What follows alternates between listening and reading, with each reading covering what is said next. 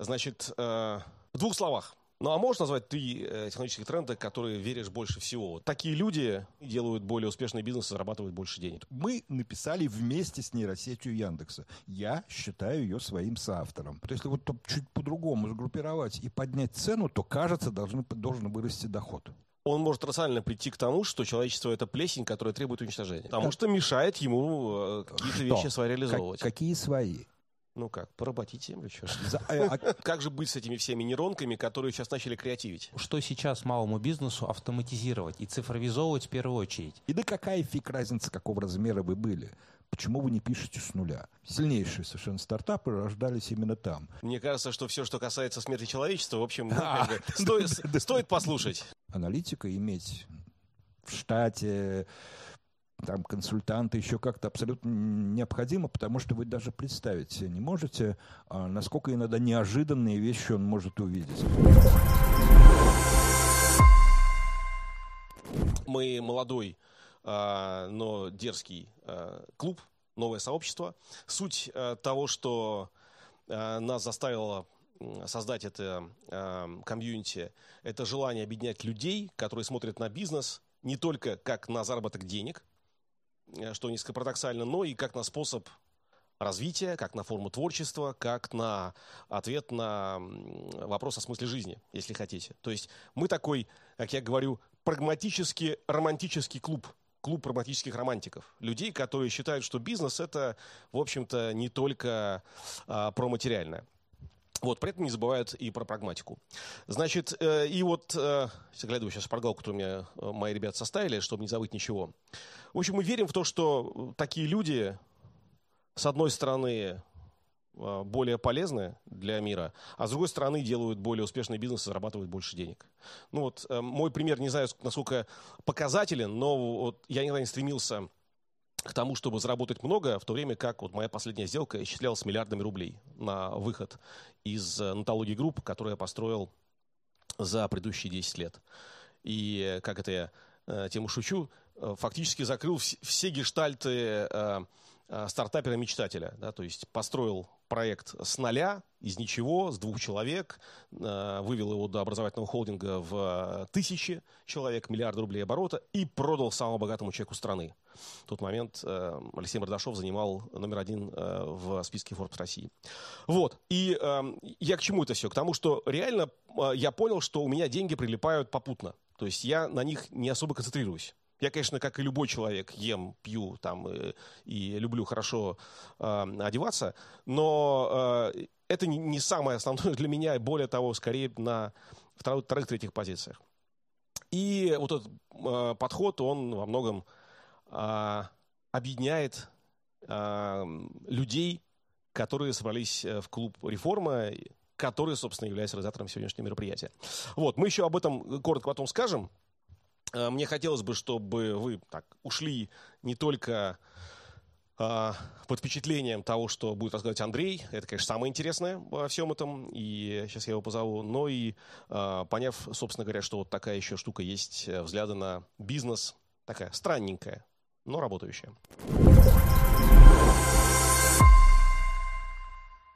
Андрей, мне было бы интересно пообщаться с тобой как на тему вообще вот этого вот того, насколько, тебе кажется, бьется бизнес э, с попыткой э, спасти мир или, по крайней мере, нанести ему какую-то пользу, ну, смотри, вот можно я тебя перебью, потому что я слушал очень внимательно твое выступление, и как-то так прозвучало, что, ну, что я вроде из вашего круга, это не так. Не-не-не, ни в коем случае, да, ни в коем случае. Э, нет, это так не звучало, я не, это не, не имел в виду. Не, я, я совершенно честно просто хочу объяснить, это, наверное, важно, что...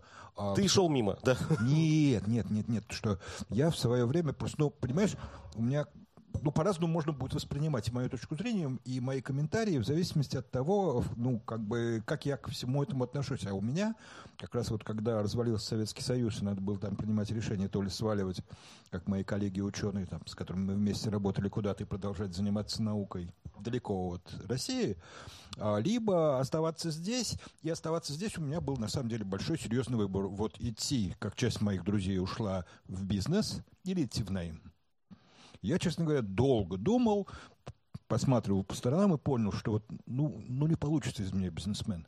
То есть я осознанно ушел в найм вот в начале 90-х, чувствую там сейчас себя вполне комфортно, и нет, рядом со мной есть потрясающий совершенно бизнесмен, но просто надо понимать, что я это теперь точно совершенно знаю вот по наблюдению. Это друг, другой склад вот чего-то в голове. У меня его нету, поэтому просто вот когда слушаете меня или какие-то мои мнения, или какие-то мои комментарии, имейте это в виду, что это не человек, который вот говорит сейчас, который там сам какой-то... Этого опыта у меня нет. У меня есть опыт очень разнообразной работы в разнообразных наймах, отечественных, западных, каких угодно. Но я не бизнесмен. Важно. Спасибо большое тебе. Да, действительно, вот я для того, чтобы это очеркнуть еще раз, э, этот цикл мероприятий называется «Интервью. Время прагматичных романтиков». Мы тебя с, ну, как бы позволили себе отнести к э, такой категории. Нет, вот. пози, позиция близка, а... и все правильно. Просто не, не сочтите, что я вот могу, Хорошо. как ты рассказываешь. Но, но смотри, вот я здесь тебе отпонирую, при том, что будет странно действительно звучать э, от меня то, что я вот чем дальше живу, тем меньше вижу различия между людьми, работающими на себя и работающими в найме.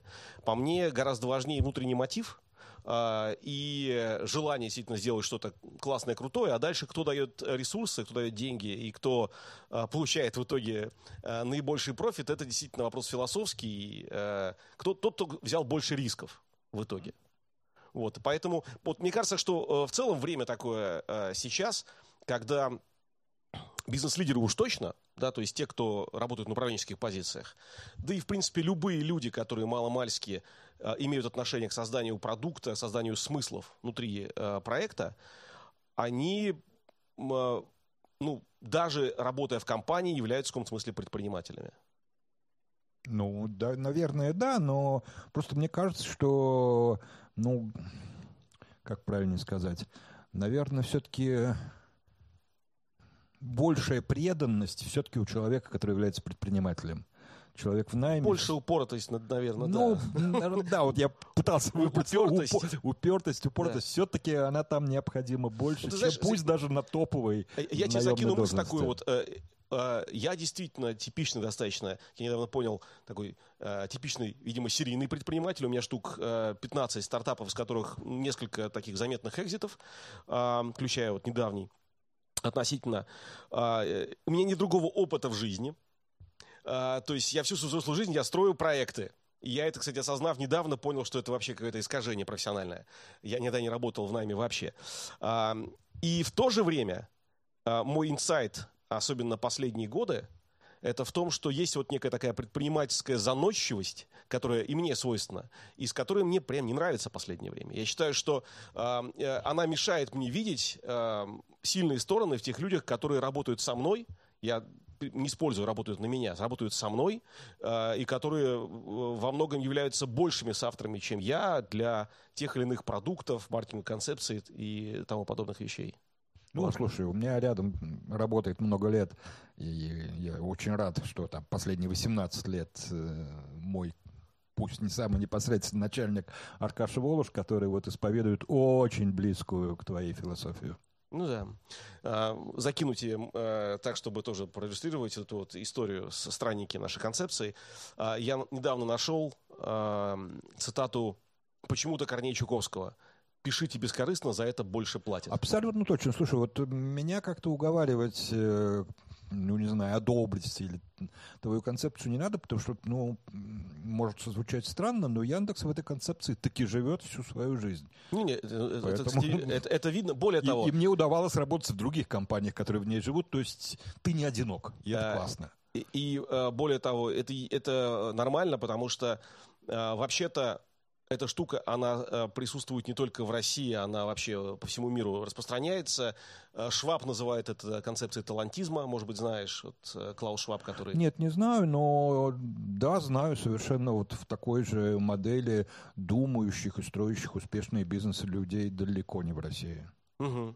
Ну, в общем, действительно, это штука, которая, на мой взгляд, во многом определит будущее и бизнеса, и, как следствие, экономики, просто потому, что сильные люди, сильные люди с экспертизой, сильные люди с э, характером, а, способностью брать большие риски, объединяясь, смогут создавать э, нечто принципиально иное, то, что будет на мой взгляд, э, чаще делается ими для того, чтобы сделать какие-то классные штуки, но в то же время оно будет иметь серьезное экономическое влияние.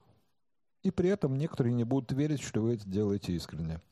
Да, Вот ну, я ну, просто слушай, точно э, могу сказать. э, флаг им в руки. Значит, э, о чем планируют поговорить интервью? Вы к нам, девушка, да? Заходите, присаживайтесь. Ах, не обращайте меня внимания. Ну, хорошо. Значит, э, мы поговорим. Я выделил несколько тем, ну, такие вот, если не знаешь, я тебе сейчас озвучу их, может быть, ты что-нибудь э, добавишь. Ясно, Слушай, ну что- давай мы будем разговаривать так, как хочется себе, и разговор будет идти живой, потому что ну мы же не по какому-то плану. Ну, план у меня все-таки Ну, есть. у тебя есть, ты Да. его и веди. Хорошо, значит, это я не буду тебе озвучивать, для тебя будет интригой. Значит, э, итак, директор по маркетингу, по стратегическому маркетингу Яндекса, Андрей Сибрант. А, Ты в Яндексе чуть ли не с самого начала. Нет, не с самого начала. Яндекс отмечал 25 лет, а, вот недавно совсем осенью, а я в марте отметил 18 лет в Яндексе. То есть вот самый ранний период, когда там было буквально 4 человека, потом там 10-15, прошел без меня. Там нас было человек, наверное, под 40, когда я пришел. Кто-то, кстати, кроме тебя и, Воложа остался еще с тех пор? Да, наверняка. Я сейчас точно не скажу, но думаю, что кто-то остался. Из Да. заметных фигур я, кстати говоря, не могу вспомнить никого. А, нет, из заметных никого, но вот из людей, которые... Да, я периодически с кем-то встречаюсь. Хотя эти люди, и это тоже, кстати, характерная история, э, если человеку в кайф, он не обязательно рвется куда-то там по служебной лестнице. Мгм. Ну, нет, есть два типа карьеры, э, горизонтальная и вертикальная. И э, кому что нравится, что называется. Кто-то может быть все более и более эффективным а, и глубоким экспертом. Кстати говоря, про тебя как эксперта можно Или сказать, что даже ты- не экспертом. Слушай, я вот сейчас сообразил, что Танюша Темницкая, которая была чуть ли не первой нашей офис-менеджером, которая, ну, просто сидела девочка на ресепшене, даже если в компании 50 человек, все равно на ресепшене уже кто-то должен сидеть. Но вот Танюша Темницкая сейчас руководит всей вот нашей этой инфраструктурной штукой. Административный? Ну, не все административные, а вот ресепшн, э, взаимоотношения с курьерами. Ну Мгм. вот да, Танюша там точно больше меня работает. Зв- Звучит, знаешь, так, как будто это нечто сложное. Отношение с курьерами это такая вот... Ага, это сложно. Ну, а, да, если говорить э, в контексте курьеров, связанных с Яндекс Такси, которые там вот, да? Не, не, Нет? не, нет. Или курьеры это ваши, Нет, с которые- теми курьерами, которые хотят что-то принести, что-то оставить, получить бумагу, которую мы не можем им дать. Да. Кстати, Там э, разные люди. а, я недавно подумал, э, вот все-таки действительно буду вываливаться из плана, э, что именно к тебе такой тезис будет уместен. Э, Мне пришло в голову, что курьер это, возможно, самая а, недолговечная из массовых профессий. А, То есть она вот сейчас взорвалась последние полтора-два десятилетия, но очень скоро она уйдет просто под автоматизацией.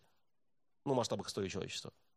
Ну, на масштабах истории человечества, я думаю, ни одна из к- профессий, которые здесь представлены, не выживет, так строго говоря. Нет, ну просто к тому, что у них бы была история. Ну, то есть, да, даже водители уже там больше века существуют, и когда их... Курьеры еще больше, поверь. Курьеры? Нет, ну, курьеры, конечно. То есть, э, я имею в виду курьеры, которые э, в таком массовом масштабе существуют. Сейчас же их число увеличилось, ну, не знаю, мне не, не видел статистики. Нет, а на самом деле в 19 веке процент э, курьеров в городских жителях был примерно такой же, как сейчас, если не выше. О, Других сервисов не было. А, более того, я думаю, что они не так быстро исчезнут. Особенно, вот здесь дальше начинается интересное. То есть они не так быстро исчезнут именно в больших городах. Потому что там сложнее доставлять дронами. А, ну, вообще чем-нибудь, потому что в многоэтажной застройке человек хочет, чтобы ему до двери доставили. И вот это вот последние даже не мили, а последние несколько десятков метров от подъезда до твоей двери крайне хреново автоматизируется. А давай, может быть, прямо с этого. Вот э, курьеры, э, они исчезнут? Ну, когда-то все мы исчезнем, но... Нет, ну я не в том смысле, что каждый курьер как Homo sapiens. А, Тут, к сожалению, бесспорно. А, Курьер как профессия. Не уверен. Понимаешь, вот а, пока автоматизация отличается тем, что она успешно вымывает э, среднеквалифицированных людей. Очень трудно заменить тебя. очень дорого заменить курьера. Угу. Поэтому как раз вот... Э, То есть курьера, курьером можно, но э, не экономически нецелесообразно? Да, или сантехника.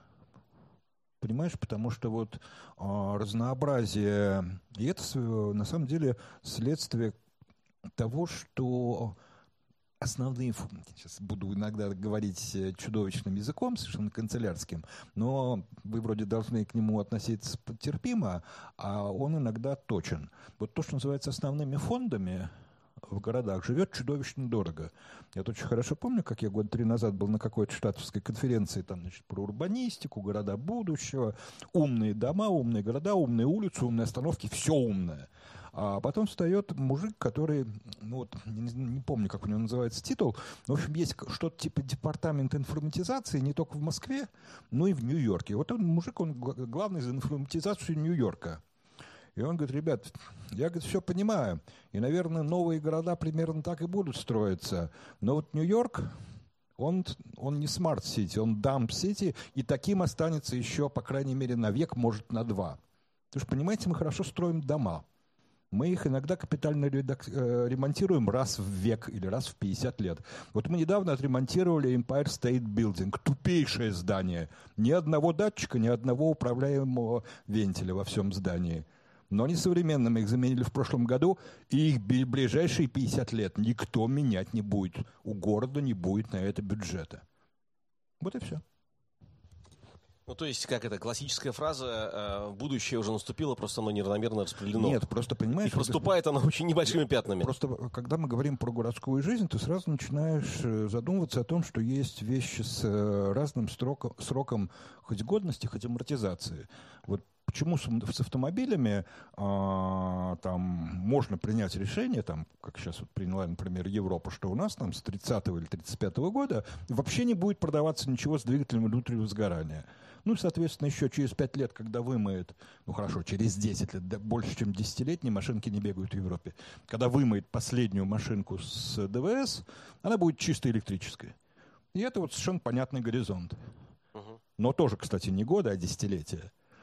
А с домами так сделать нельзя, там ровно на порядок больше, потому что срок жизни дома на порядок больше, чем срок жизни автомобиля. На порядок, то есть это сто лет. Да. И вот поэтому спокойно можешь рассчитывать, что вот, слушай, ну сколько сейчас в хороших больших городах зданий, которым сто и более лет? Ну дофига. И они останутся тупыми. Хорошо, смотри, раз мы зашли в эту сторону, туда двинемся. Значит, э, ты один из э, Э, наиболее заметных русскоговорящих таких энтузиастов прогресса. Ты об этом много пишешь, рассказываешь. Вот, ну, при, у меня при почве равных, когда я думаю о том, вот, кто кто увлеченно э, э, пророчит что-то про будущее, рождаешься чаще всего ты. Да, меня однажды обозвали оголтелым технооптимистом, я согласился. А, кстати говоря, вот почему ты именно технооптимист? Потому что для пессимизма, мне кажется, вот эти вот разработки дают не меньше оснований. А, я не вижу ни одного, потому что вот глубокими технопессимистами, по-моему, в первую очередь являются люди, которые очень плохо знают матчасть или не понимают матчасть. Uh-huh. Мне проще, я по образованию вот физик, и много лет физикой, тяжелой экспериментальной физикой занимался. Ну, ребят, по мне заметно, что я родился тогда, когда никакого интернета в помине не было. Поэтому пришлось заниматься 20 лет тяжелой... Я заканчивал физтех, занимался в Курчатнике тяжелой лазерной физикой до там вот начала 90-х, когда интернет появился, я туда ушел. Но кончил-то я в 77 году физтех, то есть вот, ну хорошо, не 20, 17 лет, 17 лет тяжелой экспериментальной физики в Курчатнике. Ну, да, при этом это квантовая физика, лазеры, все то, что учит а, принципиальной м, непознаваемости и непрогнозируемости вообще мира вокруг. Ну, свойство такое. Поэтому вот все... Да, ну слушай, ты помоги мне, может быть, справиться с некими такими вот э, очевидными э, установками. Например, искусственный интеллект становится э, оружием. Э, сейчас, э, по сути дела, так, го, такая подспудная гонка вооружений, ну, по моим наблюдениям, прежде всего между США и Китаем. а, Китай потихонечку начинает выигрывать. Ну, сейчас возразишь. Я, я расскажу мою, кар- мою картину. Не, это все правильно говоришь. м- Мою картину паранойи, а ты ее Не, развеешь. не, это все правильно говоришь. Вот. Более того, просто можно я сразу порекламирую хорошую книжку? Я думаю, вот- Давай. вот, Да, Кайфули, конечно. Но нет, классно, что вы ее знаете. Все читали Кайфули. А, Никто. О, не, ну как, я услышал вас с первого ря- ряда фамилию. Э, Да, Кайфули, э, это сверхдер- книжка переведена на русский язык, э, бестселлер на английском много лет. Э, На русском, по-моему, называется «Сверхдержавы искусственных интеллектов» или как-то так. Вот. Очень советую почитать. Это ровно про то. Это мужик, который китаец, который а, при этом поработал и в Гугле, и в Microsoft, а потом основал крупнейший венчурный фонд в Китае. Наверное, он тоже технооптимист, судя Да, по, его, по его имени. Да. Кайфу. Да, и с очень интересным там твистом личной его истории в конце этой книжки, то есть просто очень советую ее почитать. Но да, он говорит ровно, это он так тихо и мягко там говорит, ну да, Европа там еще немножко дергается, но как скорее всего у нее шансов никаких другие страны он даже не упоминает и правильно делает. Дергается в смысле прогресса? В смысле того, что она в, в области искусственного интеллекта пытается изобразить, что тоже может Ну хорошо, сделать. вернемся, да, вот опять-таки к А теме, так пар- Китай, конечно, к теме паранойи. Китай, США, противостояние двух э, сверхдержав. Э, Мир снова становится двуполярным или стал двуполярным, как это было во времена Советского Союза. Значит, э, Китай довольно упоротый. Я сейчас рассуждаю, вот как, ну, одновременно пытаюсь и как управленец, и как немножко нахватавшийся визионер, не претендуя на твои лавры, конечно. Значит, э, э, Китай... э, э, ну, он такой, как бы, в конфуци- конфуцианской культуре э, очень э, нацеленный на реванш э, в мировой истории, по моим ощущениям, да, то Но есть... очень медленно, у них совершенно другой масштаб временной, в котором они и думают, и планируют. Да, а- они умеют это делать долго. Окей, заложим это 20, 50 лет, 100 лет. А, но в итоге они создают э, искусственный интеллект, который ну, становится сверхоружием, и который рано или поздно э, принимает решение, что вообще нахрен ему нужны все вот эти э, люди, китайцы, не китайцы, и ему интереснее построить что-нибудь типа матрицы.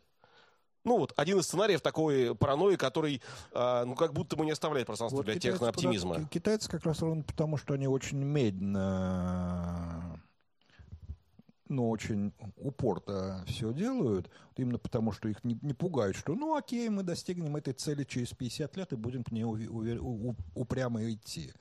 Именно поэтому, а, я думаю, каких-то резких шагов, которые позволили бы тому, что они сами делают, их же стереть с лица земли, не будет.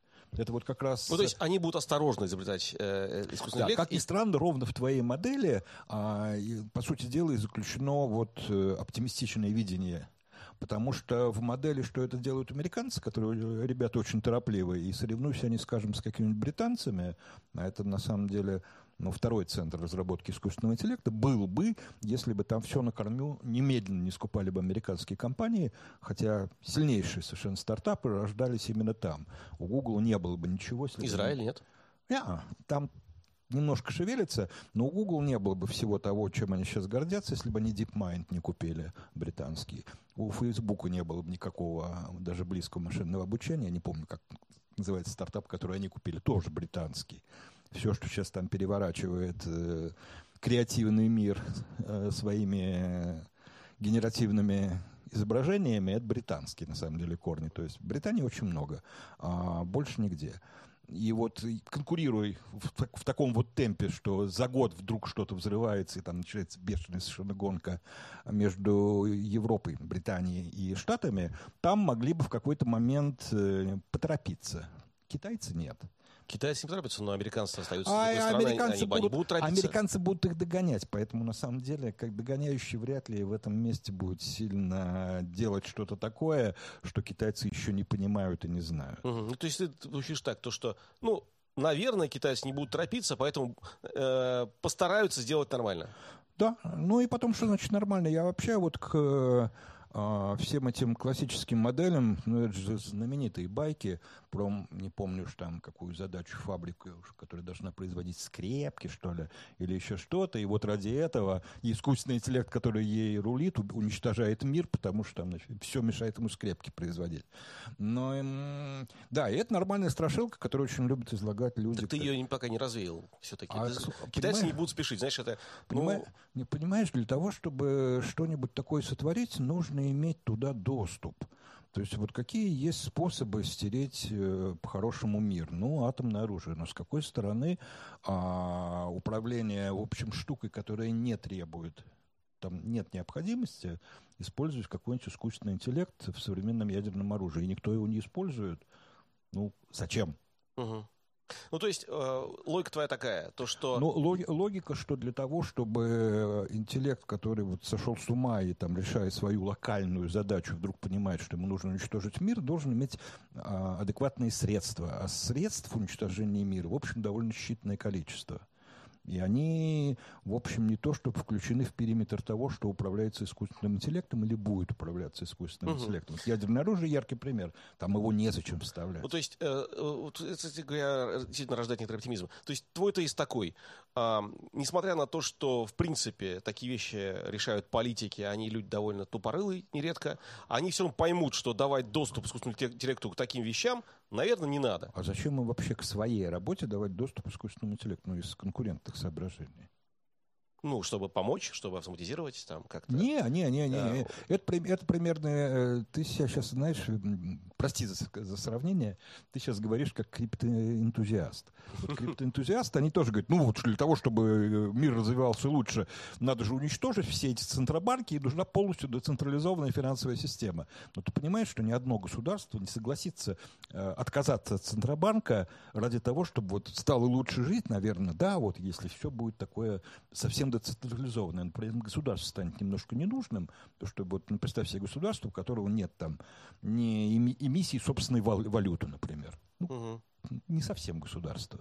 Вот. А в тот момент, когда у тебя эмиссионных центров становится бесконечно много, а это и есть классическая модель хорошего криптомира, ну, не бесконечно много, но очень много эмиссионных центров, они децентрализованы, независимы, и никем не контролируются, ни перед кем не отчитываются. Ну, привет.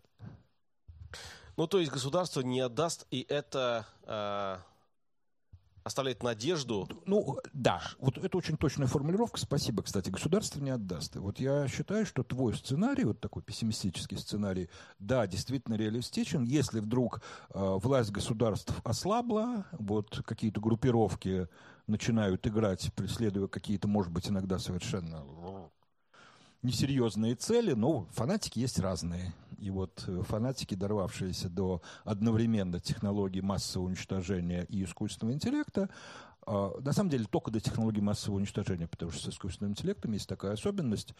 А, софт, у него нет периметра э, защиты. То есть вот мы хорошо знаем, что, например, все страшилки, которые мы читаем видим на экранах про террористов, которые сперли десяток боеголовок, а потом шантажируют весь мир, никогда ничего близко похожего не происходило. Спереть боеголовку в современном мире невозможно. Именно в сильных... Потому что боеголовки вообще у сильных государств. И в этом государстве спереть боеголовку, ну, ну нереально, вот вообще. И даже близко прецедентов таких не было. А программы, которые обеспечивают функционирование искусственного интеллекта, лежат в открытом доступе. Хорошо. Эм, э, искусственный интеллект пока припаркуем. Э, допустим, он э, действительно в ближайшее время не так опасен, как да, мог бы показаться. Давай про прикладные интересы, а то я сейчас чувствую, народ заснет от нашего с тобой этого. Вы как? Мне кажется, что все, что касается смерти человечества, в общем, ну, стоит, стоит послушать.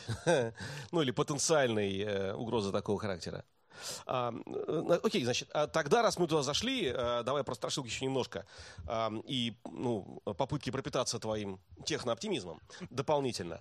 Значит, искусственный интеллект в ближайшее время не поработит Э, э, нас, э, потому что у него не будет для этого инструментария. Может, он и захочет, ну, как бы, но придется ему свои а, искусственные а, кстати, руки... Насчет, насчет захочет тоже очень сложная история, потому что то, что...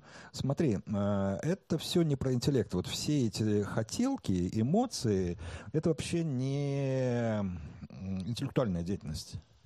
Вот э, все... Ну, то есть это амбиция, которая у него не родится. Это об этом, да? Это вообще вещь, которая там много, во многом из животного мира, вот борьба за выживание, все это, все это... А он типа бесстрастный. А он вообще другой совсем. У нас нет для этого описания. Но вот все истории, которые начинаешь придумывать, если ты дальше начинаешь кота, копаться в них, не, не только ты, конечно же, а вот те люди, которые все эти апокалиптические сценарии пишут, а там вдруг выясняется очень сильная эмоциональная база. Вот, значит, там желание, там, что значит желание в случае искусственного интеллекта? Мы все время начинаем, мы, он становится таким, знаешь, вот злодеем, какой-то э, там бесстрастным, нестрастным, неважно, но злодеем с каким-то своим эмоциональным фоном, с какими-то личностными качествами захватить весь мир. Но вот никто не говорит же о попытке создать искусственную личность. Понятия не имеем ни с какой стороны, как подобраться к созданию искусственной личности. А интеллект — это штука, которая, вообще говоря, не имеет отношения ни к желаниям, ни к потребностям имеет отношение не к, к амбициям. Да, не к амбициям, к решению определенного класса задач и, бо... и более ничего. Все верно, но даже э, распарковали искусственный интеллект ненадолго. А, а, значит, э, все-таки согласись, он может рационально прийти к тому, что человечество это плесень, которая требует уничтожения. Ну, что просто... значит требует? Что значит требует? Он решает. Ну, потому как... что мешает ему э, какие-то что? вещи свои реализовывать. Как, какие свои? Ну как, поработить землю, что За, э, Окей, но я еще раз. Это нормальная модель поведения личности. Там личности э, психопатической, разрушенной, какой угодно, но личности. А, там а мы надеемся, что там личности не будет, там будет только рациональное решение, нулики мы, и единички. Понимаешь, от появления хотя бы каких-то примерных идей до работающих вещей все-таки проходит десятилетие. Искусственный интеллект, как концепция, родился еще в прошлом веке. Он чуть-чуть помоложе меня концепция, где-то в 60-х, 70-х годах стала обсуждаться. И вот сейчас он стал действительно работающей штукой. А про искусственную личность даже идей, подходов близко нету. Ну вот ходили в Гугле там слухи о том, что вот Ой, слушай, ну осознал ну, себя как личность. Да но не мог он себя осознать как личность. Это же, те, это же те же самые разговоры, что ты разговариваешь с Алисой и уверен, что это абсолютно вот на этом уровне у мужика. Разговаривает с Алисой, ну лично же она из колонки, она, блин, меня еще тут облаяла вчера. Ну, поскольку я знаю, какой код там стоит за Алисой, точно не личность. Ну хорошо, а, тогда, а, а, раз мы закачнулись, а, вот как же быть с этими всеми нейронками, которые сейчас начали креативить? Ну вот все вот эти а, а, картинки. Так, а, ты «Соловья на восходе» когда-нибудь слушал вот в «Тумане над рекой»? Ну, да. А, не, не так, может быть, поэтично, но понимаю, о чем пробирало? ты говоришь. Ну, впечатление от того, что это красиво, у меня было, разумеется. Так, отлично. Давай обсудим уровень интеллекта Соловья.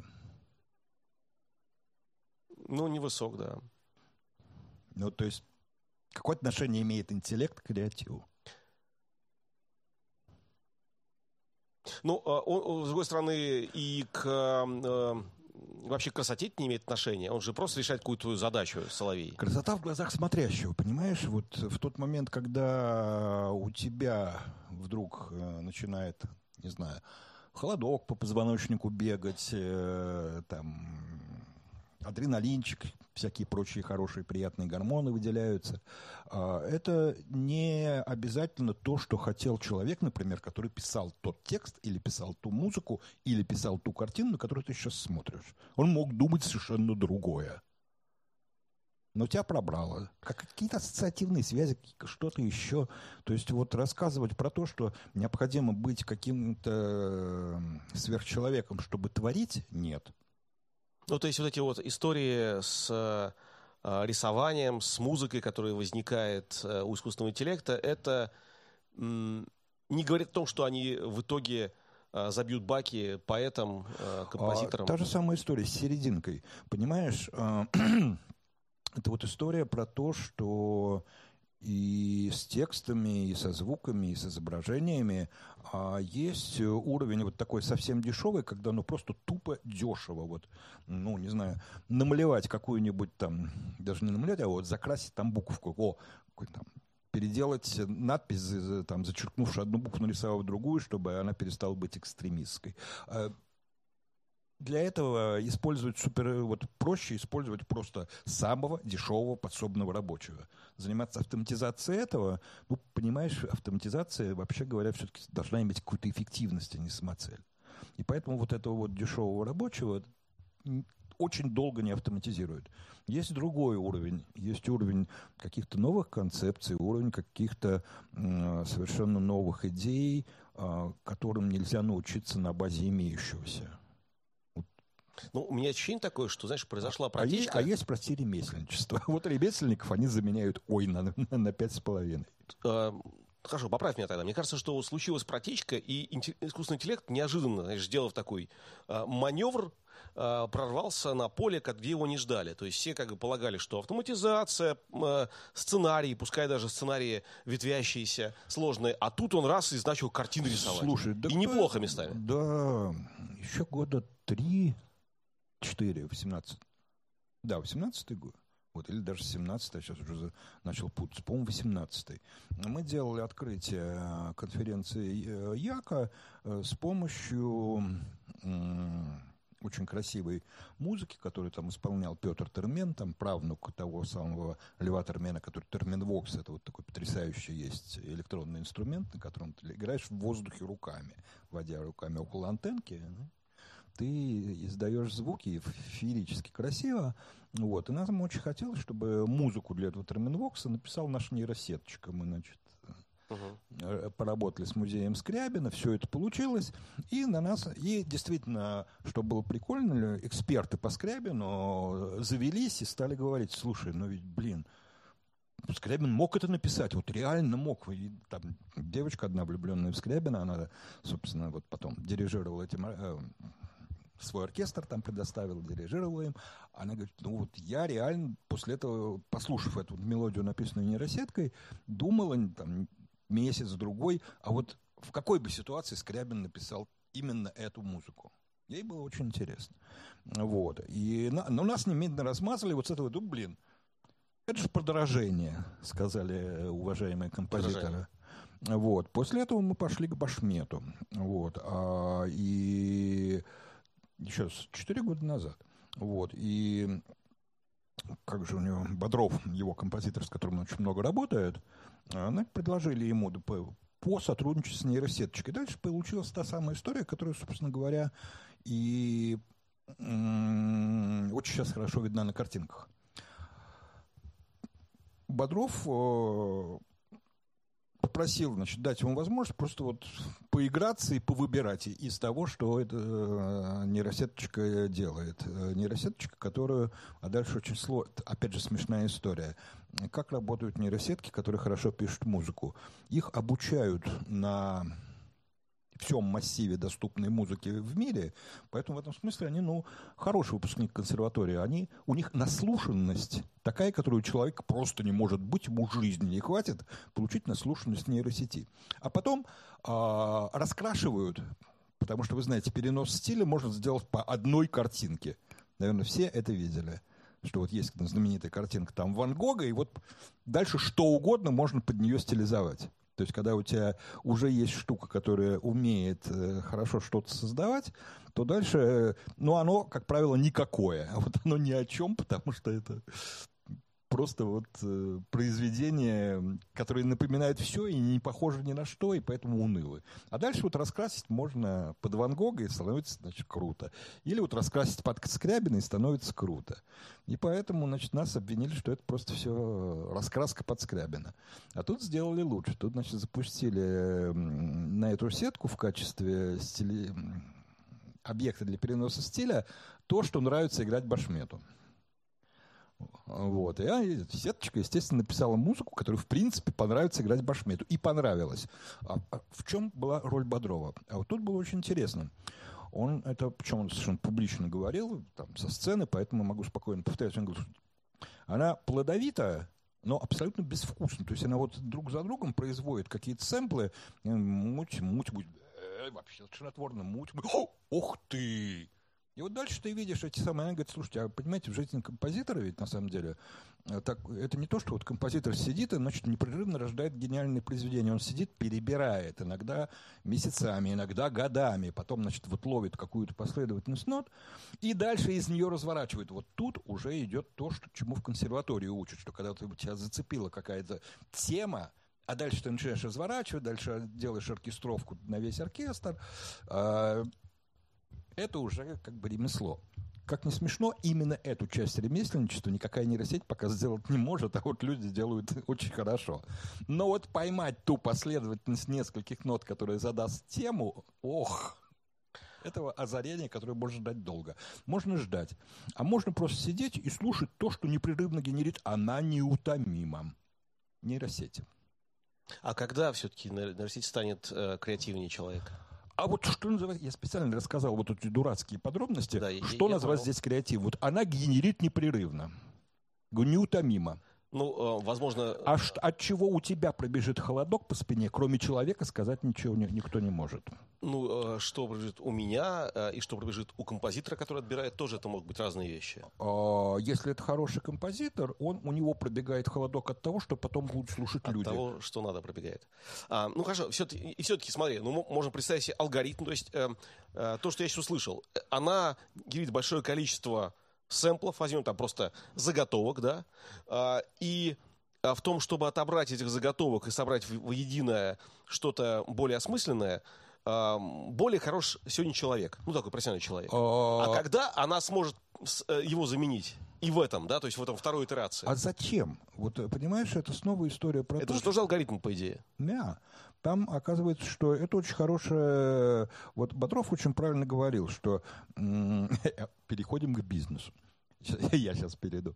А, очень правильно говорил, что вообще он совершенно спокойно, выходя на сцену, говорит, вот мы написали вместе с нейросетью Яндекса. Я считаю ее своим соавтором. И когда мы с ним... Вот, а следующую часть он говорил как-то там в кулуарах, но я думаю, что он бы и со сцены мог сказать. Просто я вообще в принципе считаю, что очень часто правильно что-то считать своим соавтором, а не инструментом. И в бизнесе вот ты должен тоже понимать, что если ты относишься к людям, с которыми ты работаешь, как с автором, а не как к инструментам, которые, на которых ты просто играешь, то как-то бизнес идет лучше. Вот я твердо уверен, что вот в компании, где я работаю, вот оно устроено так. И э, поверь, вот ровно эта же история происходит и с нейросетью. В тот момент, когда ты начинаешь воспринимать ее как соавтора, со своими придурями, но с вещами, которые, вот, например, неутомимости, которой нет у тебя. У нее депрессии не бывает. Она вот каждые 15 минут что-то выдает, и не может сказать, отвянь, я тут пойду к Но при этом она остается младшим соавтором. Не поймешь, потому что вот дальше вопрос, младший или старший тех, кто придумал вот эту гениальную последовательность нот, которая станет э, лунной сонатой. Ну, это все-таки Бетховен, я думаю, справился самостоятельно. Да, но вот дальше какое-то следующее произведение будет написано, и выяснится, что вот этот основной мотив, неважно, лунной сонаты или там Yesterday, а, и вот он потом там войдет, но эта последовательность была придумана не человеком. Угу. Ну, будет, есть... ли, будет ли, да, а потом, да, оркестровками и прочим занимался человек, э, вот не будет, будет ли он в этом месте старшим соавтором этой последовательности? Ну да, потому что он определяет стратегию, а э, использует тактические инструменты со стороны. Еще раз, вот появилось. Соавтора. Да, но вот эти ноты, которые, собственно говоря, потом и стали знаменитыми, и каждый может их насвистеть, но эти ноты придумал не он. Возможно. Я пытаюсь положить это в другие виды искусства, знаешь, что и все-таки а, я как человек творчества, не знаю, в курсе ли ты, я э, как бы из той страны неожиданным образом пришел а. в технологии. Вот. Э, я понимаю, что все-таки там рождается театральное произведение, рождается э, фильм, сериал э, или музыка. Я в юности писал много музыки достаточно. Э, действительно, у тебя могут быть помощники, которые написали какую-то часть этой истории, но в итоге автор, конечный автор, тот, кто складывает да, маленькие вот смотри, частички в конечное вот целое вот, и, и, дел, вот, и делает нечто законченное. Да, давай вот сейчас вот про, про фильм рассказал. Я, наверное, пример э, сценария, э, по покажу, как там устроено соавторство. Потому что у всех современных нейросетей, когда вот дело идет про, заметьте, я говорил, какой-то фрагментик написать, а дальше в произведении это будет развито. А какая-то картинка, но эта картинка никогда не бывает на самом деле хорошим циклом. То есть она будет циклом, если каждый раз эти самые промпты преда... ты будет задавать новый человек. У нейросетей в том виде, в котором они на сегодня есть, это универсальные их свойства, нету и не может быть в силу того, как они а, работают, здравого смысла, который у нас есть от э, просто нашего жизненного опыта. И поэтому... Почему? Это же тоже алгоритмы. Нет, оказывается, нет. Вот смотри, очень долго приходится руками править, потому что, например, вот э, там ранние версии какой-нибудь Stable Diffusion или Midjourney, это две такие популярные сетки, которые картинки рисуют, там спокойно мог быть очень выразительный человек, но если ты начинаешь на него смотреть, у него шесть пальцев. Ну вот просто концепции, что вот, ребят, у человека пальцев, ну, может быть, меньше, если там в результате травмы, но шесть не может быть, если это не урод. А вдруг это урод? Э, там по концепции... Хорошо, да, я, постой, дальше вот, я сейчас вернусь к сценарию. И, и поэтому возникает очень простая история. Если мы пишем э, строфу стихотворную, то написать строфу, которая будет неотличима от строфы любого поэта, легко. А написать Евгения Онегина нет, потому что это энциклопедия русской жизни. И для того, чтобы ее написать, надо заложить сценарные ходы, проработать характеры героев. Это невозможно, мы не знаем, как это делать. Ну, то есть должна быть твоя генеральная мысль. И вот и снова возвращаемся к тому, что э, в, есть э, в творчестве уровень, ну, условно говоря, такой ремесленнический, базовый, э, кирпичики создавать. А вот смотри, а потом... это плохое деление. Это плохое, это плохое деление. Смотри, как сейчас работают нейросети, которые работают со сценаристами в некоторых местах, к счастью, пока не во всех. Вот нейросеть может, если это нейросеть, которая там натренирована, например, до всех данных Netflix, потому что там есть данные. Когда человек, так сказать, поставил на паузу, когда ушел, когда у тебя миллион, то информация о том, что происходило на экране и как в это время кучкуются, как это коррелирует с какими-то да, э, действиями, пусть не очень большими, но доступными к фиксации сервиса, позволяет нейросети э, примерно в таком... Да, конечно, надо размерить. Она не понимает, что происходит на экране. При этом садятся люди и еще посекундно размечают в терминах вот описательных происходящее, ну, не по секунду, там, блоки, по, по 5 секунд. И дальше нейросеть может выдать следующее, что вот темное поле, открывается, э, комната, три героя ожесточенно спорят. Длительность 17 секунд. Двор, яркий свет, сражение на каком-то холодном оружии. 27 секунд. Комната, сексуальная сцена, 30 секунд. И вот так, так прописанный сценарий не даст человеку оторваться, пока у него, скорее, пузырь лопнет, но он не сможет оторваться от экрана. Ну, ну или на паузу поставит, но прибежит и значит, продолжит дальше. Не, не выключит точно, не переключит канал точно. Вот отдельный... Но смотри, ты видел, как я это излагал? А дальше, чело... ну, придать смысл, но человек еще в одной... Есть ситуация, в которой человек вообще это смотреть не будет. Если он не понимает, а что это за муть. То есть, если это не объединено, не объединено как осмысленным для нас сюжетным каким-то ходом, да. кто эти люди, так. почему они там трахаются в этой комнате. Я и пытаюсь от тебя получить ответ. Вот как это бы... невозможно. Почему мы не? Потому что почему? не знаем, мы не знаем, как это сделать.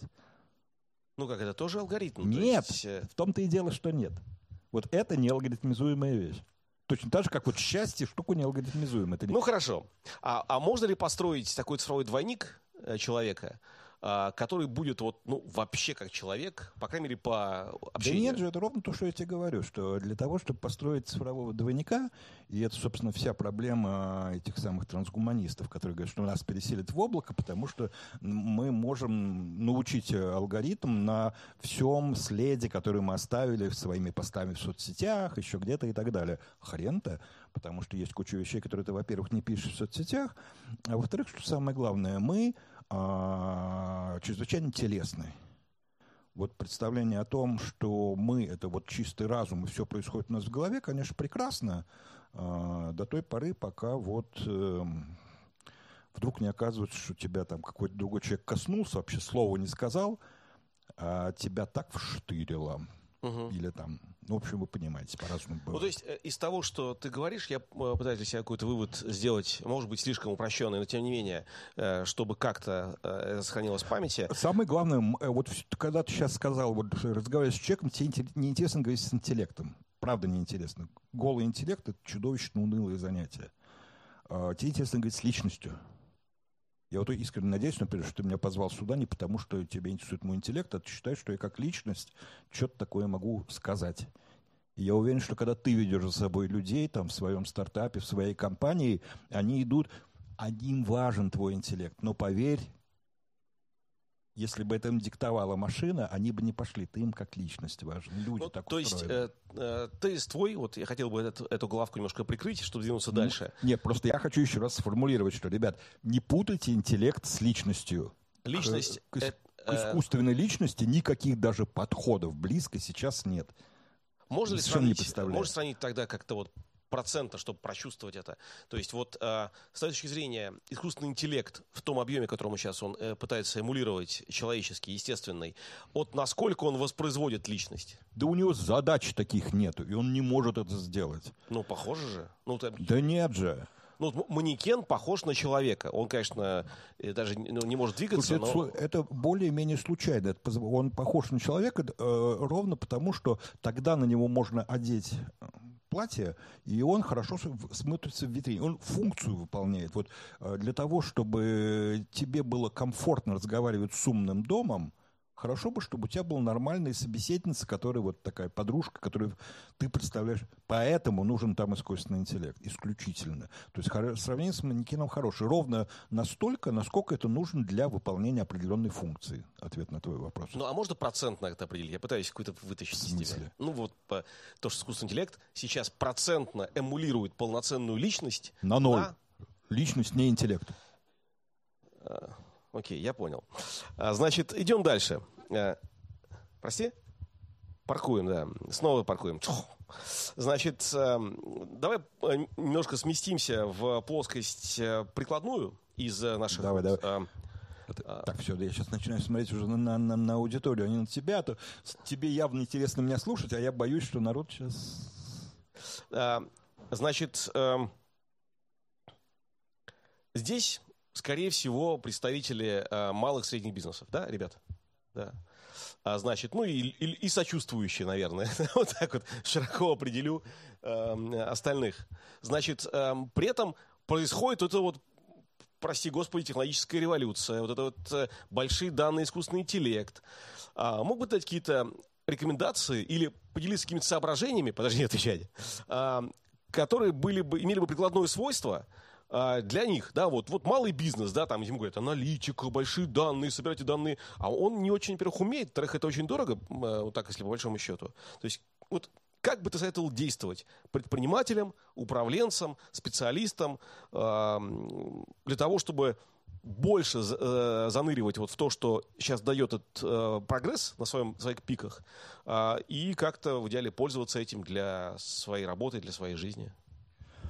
О, это с удовольствием. А, тут, понимаешь, дело такое, что в 90% случаев ну, никакой искусственный интеллект и большие данные близко не нужны. Вот тут я, пардон, немножко про свою биографию вспомню, потому что я, когда вот пришел из... Э, а, простите, биографическая байка, просто реальная байка. 93-й, а, что ли, год. Ой, спасибо большое. В Москве есть некоторое количество провайдеров, у каждого из них реально там сотни клиентов, это самая-самая заря интернета. Конечно, там дозвон только по телефону, на модемные пулы и так далее. А я пользуюсь одним из таких провайдеров, он называется Glassnet. Там, ну, еще раз, это сотни клиентов, там мы приходим платить, естественно, просто ногами в офис, нас всех по именам знают, потому что там это стартап, там в нем работает пять человек, два сисадмина, директор, бухгалтер и девочка, которые там ресепшн, support, все на свете. Вот, вот пять человек, вот так, так устроен нормальный стартап.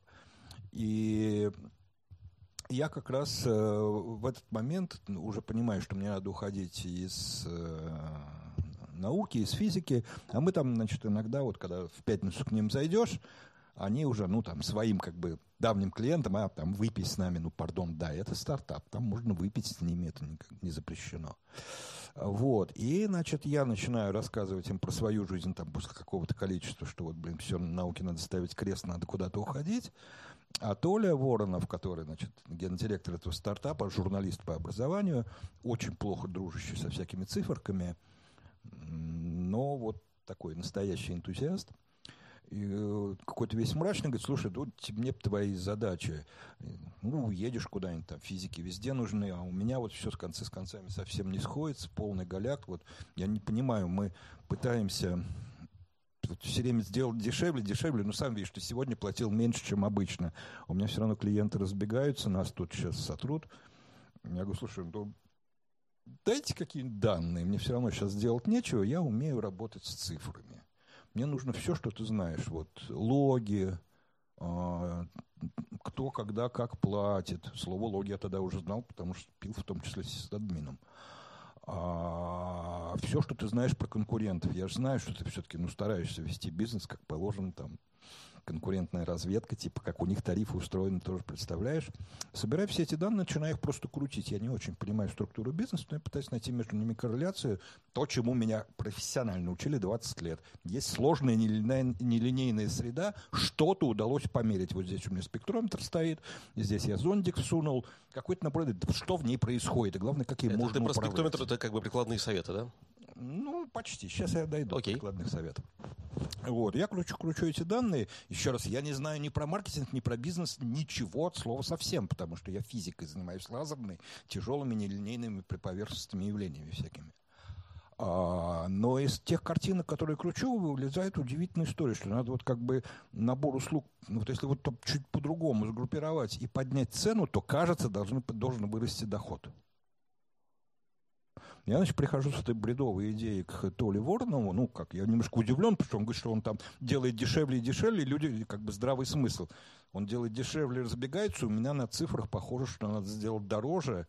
И, ну, ладно, я прихожу, Толя говорит ровно то же самое, что говорит, полная хинея, не можешь, чтобы зарабатывать больше, если ты цену сбрасываешь, все равно не платят.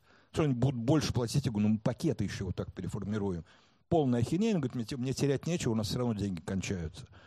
Поэтому, а мне надо что-то там инвесторам говорить. Поэтому, ну, давай поставим эксперимент. Я говорю, ну, окей, а прости, у меня все-таки эксперимент ставится по методологии. Если ты ставишь эксперимент, то давай договоримся. Если эксперимент получается, то что? Он говорит, слушай, ну, а я, у меня свое болит, мне надо куда-то деваться из этой чертовой физики. Он говорит, ну, ну, давай тогда мы с тобой поговорим. Я готов тебе буду делать, наверное, предложение, потому что бред, но я не верю, но вот я обещаю поговорить с тобой и с инвесторами. А, зато у меня другое. Если, как я уверен, мы развалимся, я тебя больше здесь видеть не хочу в офисе, хотя ты способный клиент. Просто вот не хочу видеть. Ну, через два месяца у него начинает потихоньку расти доходы, он действительно переформатировал линейку. Я к нему прихожу, он говорит, ну так, слушай, я тут поговорил с инвесторами, они говорят, это такими делами, я, говорит, слова тоже не знаю, я же советский журналист. Они говорят, это директор по маркетингу, он вот линейки тарифные разрабатывает. Пойдешь ко мне директором по маркетингу? Вот так я впервые стал директором по маркетингу. С тех пор вот и работаю. Понимаешь? И после этого я в середине 90-х годов на встречах с маркетологами, потому что я был директором по маркетингу, все время твердил, ребят, маркетинг, да и бизнес вообще, это типичная эмпирическая наука. И дальше вот общие... Сейчас для вас то, что я говорю, это очевидные общие места что как, как вообще все работает. Ты генеришь гипотезу, продумываешь эксперимент, ставишь эксперимент, собираешь максимальное количество данных, в соответствии с полученными данными правильно их интерпретируешь и, соответственно, принимаешь решение, то ли вот гипотеза была правильной, мы ее будем дальше раскатывать, то ли гипотеза требует корректировки или там новой гипотезы и ставишь следующий эксперимент. И так вообще развиваешься. Когда я это пытался рассказывать в 90-х годах, и пытался на первую конференцию по интернет-маркетингу, которая в 99-м году, значит, мы там решили несколько маркетологов интернет-бизнеса провести в Москве, при, пригласить больших маркетологов. И они ржали и говорили, слушайте, ребята, вы в своем интернете вообще с, с ума сошли. Какой маркетинг, какой онлайн? Маркетинг – это вот правильный макет, креатив. Вот не понимаете вы, что такое маркетинг? Ну, еще, конечно, ценовая политика, да, вот.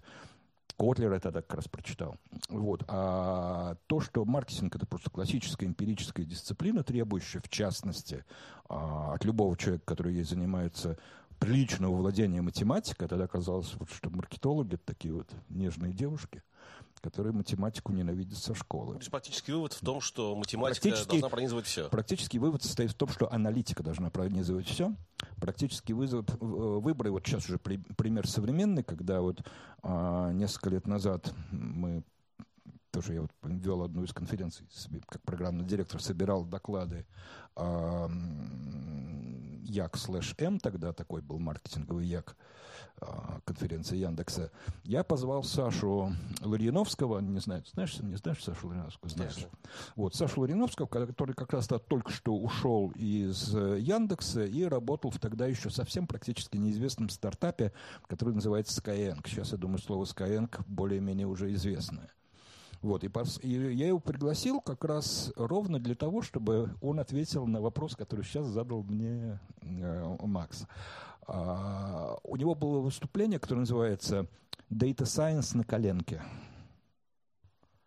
Потому что в тот момент начался вот этот вот очень вредный, на мой взгляд, перегиб, что Data Science начинается с больших данных. Это не так.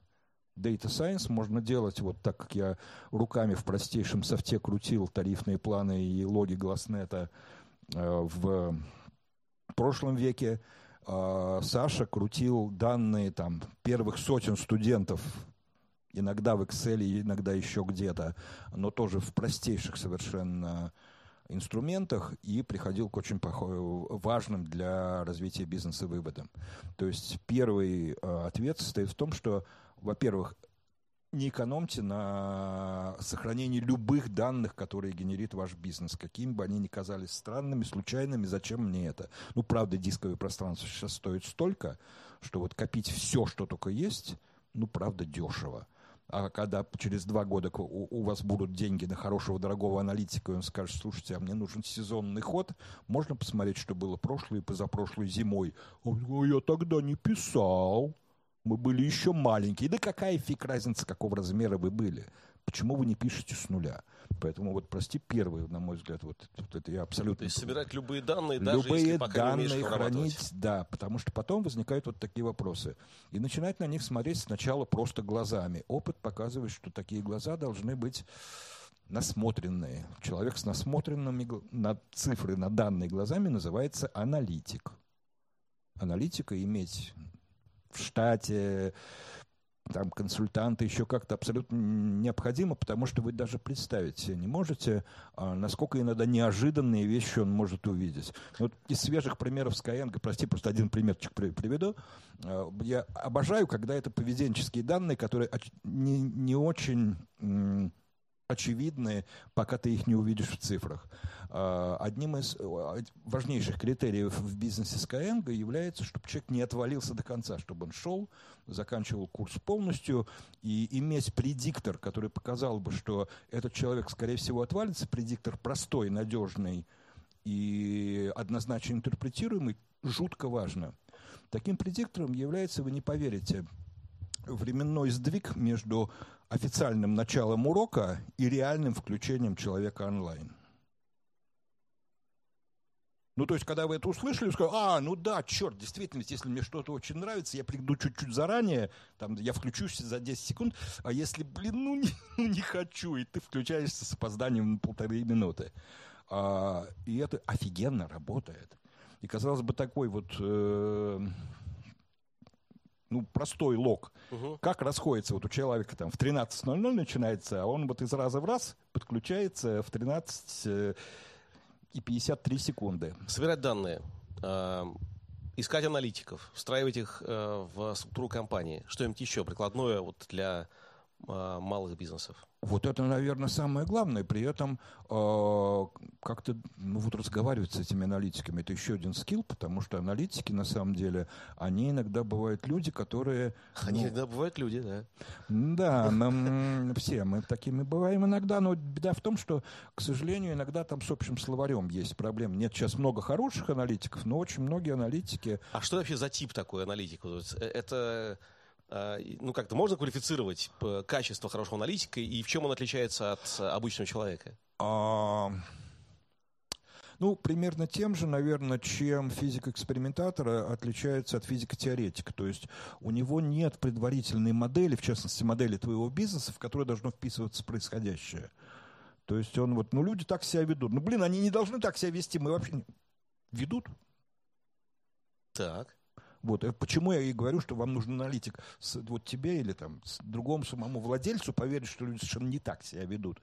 Как, ну, как, ну вот, ну они же пишут хорошие письма, у нас в соцсетях всегда такой, такие отзывы, угу. а ведут они себя не так. Ну, то есть хороший аналитик, он полагается исключительно на цифры? А хороший аналитик полагается на цифры и здравый смысл. То есть вот интерпретация цифр, ну это скорее дар. Вот так же, как физик, он за цифрами вдруг видит там кварк который никогда а. увидеть нельзя. Но вот он его увидел и понял, что... Я, я все время пытаюсь разнообразить э, разговоры, даже серьезные шутками, поэтому не могу не вспомнить анекдот, который я очень люблю. А, то, что э, вчера на физике укуренный профессор показывал электромагнитные волны. Многие видели. Я э, с огромным удовольствием тебя слушаю, но прошу тебя чуть немножко покороче, потому что у меня еще море вопросов, море, а, а время у нас э, ограничено весьма. Извини. Да, а, попробуй прям вот коротко. Значит, э, твоя цитата, это вот э, меня удивило, потому что это как будто бы ты все про будущее, тем не менее, вот такое, э, сказанное тобой на, недавно, в сентябре этого года. Я поражаюсь, насколько люди по-прежнему считают возможным всерьез планировать долгосрочно. А что будет там через 7 лет? Мы не знаем, какой еще веселый сюрприз нам подкинет, э, если не 22 то 23 э, годы. А, а как не планировать? Ой, вот это офигенный скилл, который дается, наверное, только, к сожалению, большой практикой. Практика нарабатывается синяками. А планировать, конечно, надо, но планировать надо на каких-то очень высокоуровневых вещах. Вот, то есть, ну... Например? Слушай, ну, например, вот, э, слушай, я сейчас приведу, наверное, один пример, который очень характерный. Вот был из жизни Яндекса и Воложа, который как раз вот и визионер, и э, предприниматель, э, который, конечно, говорил и это правильная идея, что мы делаем всякие цифровые штуки, мы делаем всякие штуки в интернете. А, и это вот дальнее видение. А дальше видение локальное, которое он нам пропагандировал, вот когда я, например, пришел в Яндекс, было, что Яндекс это аэропорт. Наша задача это максимально быстро вот интернет-пространство, в котором доставить человека из пункта А Яндекс в точку Б, в которой он решит свою задачу, это самая главная наша задача. Вот, и мы на нее работали, поэтому мысль о том, чтобы... Такой там... телепортатор, я бы сказал. Ну, вот у него это был аэропорт, потому что там бы из этого развивался, что в аэропорту еще должны быть... Что должно быть удобно в аэропорту, там много было разных метафор, интересные, полезные, хорошие, хорошие метафоры. Но, например, она исключала создание какого-то контентного сервиса, когда ты говоришь, ребята, а может мы вот там сделаем что-то? Нет. В, в, в аэропорт или там типа ресторан в аэропорту, может быть только быстрого питания, чтобы люди вот схватили, бежали к выходу, чтобы модель, что человек ездит в аэропорт, чтобы пожрать, а не чтобы улететь, ну, довольно кривая. Да, пожалуй. Вот, поэтому все хорошо до того момента, пока вдруг не, не, не начинает потихоньку меняться внешний мир. И Волош очень быстро приходят с, э, с новой историей, что, э, слушай, интернет начинает прорастать в офлайн. И мы не можем дальше быть аэропортом, потому что аэропорт был хорош, пока это было вот такое виртуальное пространство, в нем мы понимали, как быть э, аэропортом. Поэтому теперь давайте-ка мы начинаем думать о том, что мы можем делать в, в режиме, появляется другая метафора, вот пульт управления реальностью. Почему такая? А, потому что э, он хорошо очень видел, что сошлись в одном месте три технологии. Сошлись технологии мобильных устройств, в которых у тебя уже есть ну, более-менее нормальный интернет, нормальная скорость передачи данных, а, приличное количество этих людей, этих устройств у людей, у населения, и геопривязка этого устройства, мы знаем, в какой точке устройство расположено. То есть это вот любимая байка о том, что вот информационный ответ на запрос вызов такси – это поиск сайта подходящего вот, в модели аэропорта. Отлично, мы тебя перекинем на сайт лучшего таксопарка Ну, то есть, города. э, из- А приложение, в котором ты нажал кнопку, это не аэропорт. как практик, я вот пытаюсь приложить это на какой-то конкретный ответ. То есть прошло время пошаговых стратегий, и тем более тактик, а настало время стратегических видений. То есть да, но это стратегическое... мыслим образом- Ну, смотри, я почему привел пример, что стратегическое видение, что вот мы что-то оно может быстро поменяться. Вот в тот момент, когда ты вдруг ощущаешь, что вот с этой моделью аэропорта что-то не то, ты не... Прикольно, я сейчас вот не хвастаюсь, но шутки шутками, а, в эту ловушку попал великий Google. Потому что быстро не перестроив бизнес, мы сейчас от поиска и рекламы получаем сильно меньше половины денег. И поэтому нас, ну, колбасит немножко, когда там рекламодатель уходит, еще что-то. Но в это время зато еду домой начинают заказывать. Не, вы красавцы. То, Вот, что только поэтому- прошли оффлайн, это поэтому, прям очень Поэтому здорово. история про диверсификацию, а у Гугла нету, они по-прежнему процентов на 90 сидят в доходной части, они много чего разрабатывают, но доходная часть все равно рекламная. К слову, хорошую инфографику я э, накопал случайно. Вот как раз Ух, я видел. видел, да? Потрясающе, да, да, а, да. природа да, да. эм, выручки и расходов. Да, потрясающая совершенно инфографика, действительно, Очень вот хорошо сделано. просто долго на нее медитировать. на- на- наглядно, да. Ам, ну хорошо. Не, я просто к тому, что вот еще раз, э, думать о будущем надо, но на самом высоком уровне, что типа всегда люди будут есть. Мгм. Но откуда будет эта еда? И вот если я хочу быть э, в, там, в фудтехе, то да, я вот должен понимать, как люди едят, потому что те аминокислоты, которые им нужны, будут всегда. И про эти аминокислоты я должен знать. Но будут ли они из мяса, которое выращивается на лугу, или из мяса, которое выращивается в пробирке, или из мяса, которое синтезирован, черт возьми, из сои. Или, Или- просто, черт подери, синтезировано вообще с нуля. Или распечатано Колбы. на 3D принтере. Да, и потом распечатать на 3D принтере, чтобы были прожилки. Вот. И вот это, вот понимаешь, вот здесь есть вот этот самый чуйка предпринимателя, что он понимает, что вот пока люди вот остаются людьми, им белковые какие-то вещи будут нужны ну, в рационе, ну, чтобы поддерживать деятельность. Но говорить, что поэтому я уйду в животноводство, потому что всегда люди будут есть коров, ой, не факт. Мгм. Но снова-таки я вот возвращаюсь к э, попытке это применить э, на личную управленческую и стартап-практику. Собственно, вот я э, как человек искаженный профессионально, я все время мыслю, как, а как это можно э, облечь в проект. То есть, действительно, строишь стратегические видения, э, э, довольно широкие, увлекаешь этими, этим как лидер команду, которая имеет экспертизу в нужных доменах, э, в том числе Понимаешь, ты всегда э, решаешь какую-то задачу человека, на самом деле. Этот человек может быть, ну, либо конечный потребитель, либо, например, человек, там, не знаю, в системе закупок какого-то производства. Ты вот решаешь его задачу, поставляешь ему нужную деталь. Ну вот, что потре... И дальше ты вот разбираешься с тем, в чем реально состоит задача. Это вот самая дурацкая история, которая всегда происходит с э, бизнесом, когда ты задачу подменяешь более низкоуровневой. Ну, вот та самая, что не надо из точки в точку а, тогда ты начинаешь понимать, как Форд, что из точки в точку можно не только на лошади. Мгм. Понимаешь? И вот история про то, что когда ты поднимаешь задачу на, на высоком уровне и пытаешься вокруг нее придумывать решение, то в люб- как возникновение нового способа решать эту задачу, вот э, мясо можно не только выра- э, выращивать на ферме, э, ездить можно не только на лошади. В этот момент возникает совершенно новый бизнес. А если ты вот свою задачу сформулируешь как выращивать лошадей, строить э, кареты, э, растить коров, Ты подаешь ловушку ограничений. Хорошо. Значит, эм, а что, по-твоему, будет э, next big thing тогда? Вот если все такое приземленное, как будто прелесть в том, что мы этого никогда не знаем. Ну, а можешь назвать три э, технологических тренда, которые веришь больше всего? Вот такие самые яркие, самые такие увлекательные. Ох, блин, понимаешь, вот я все время вспоминаю, что из тех людей, которые построили интернет, а никто не мог бы назвать его как тренд, когда он там э, учился или работал в другом месте. Ну, вот возникла штука на пустом месте, и мы построили интернет. Но как бы никто к этому не готовился. Ну, э, пожалуй, э, однако многие вещи впоследствии можно было догадаться.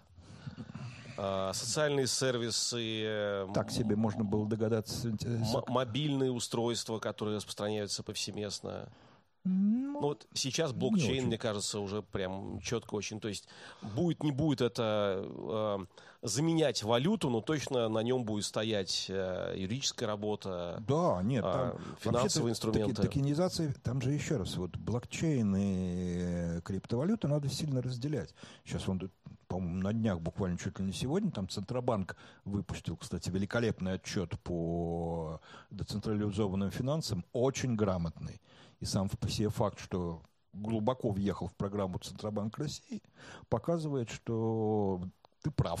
Это А- будет они, поняли, они поняли направление опасности и пытаются это Не, предотвратить. не, они совершенно не понимают. Слушай, они никто, ни, ни один Центробанк не боится э, криптовалюты как валюты. Ну, потому Ну, что... я не уверен, кстати. А, я уверен. Я, как- как- мне кажется, что просто они решили этот тренд оседлать, то есть они да понимают, что же. А, это, это крипта должна быть своя. Да, крипта, как еще раз, блокчейн как технология очень хорош. Токенизация кучи вещей действительно позволяет офигенно сэкономить на просто, ну, как бы, обслуживании соответствующих областей. Там, ну, не знаю, простейшие вещи, там какой-нибудь земельный кадастр. Мгм. Вот. А при этом имитирование, что является зерном криптовалют, мы, его, мы ее и будем имитировать вполне себе. Нет, я говорю, что они хотят государства. не бороться, а возглавить.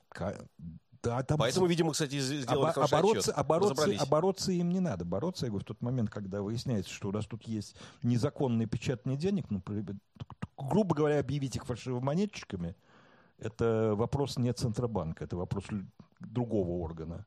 Ну, э, зная, как работает преувелич- история, это, да? Я, я преувеличиваю, но оно примерно так во всем мире.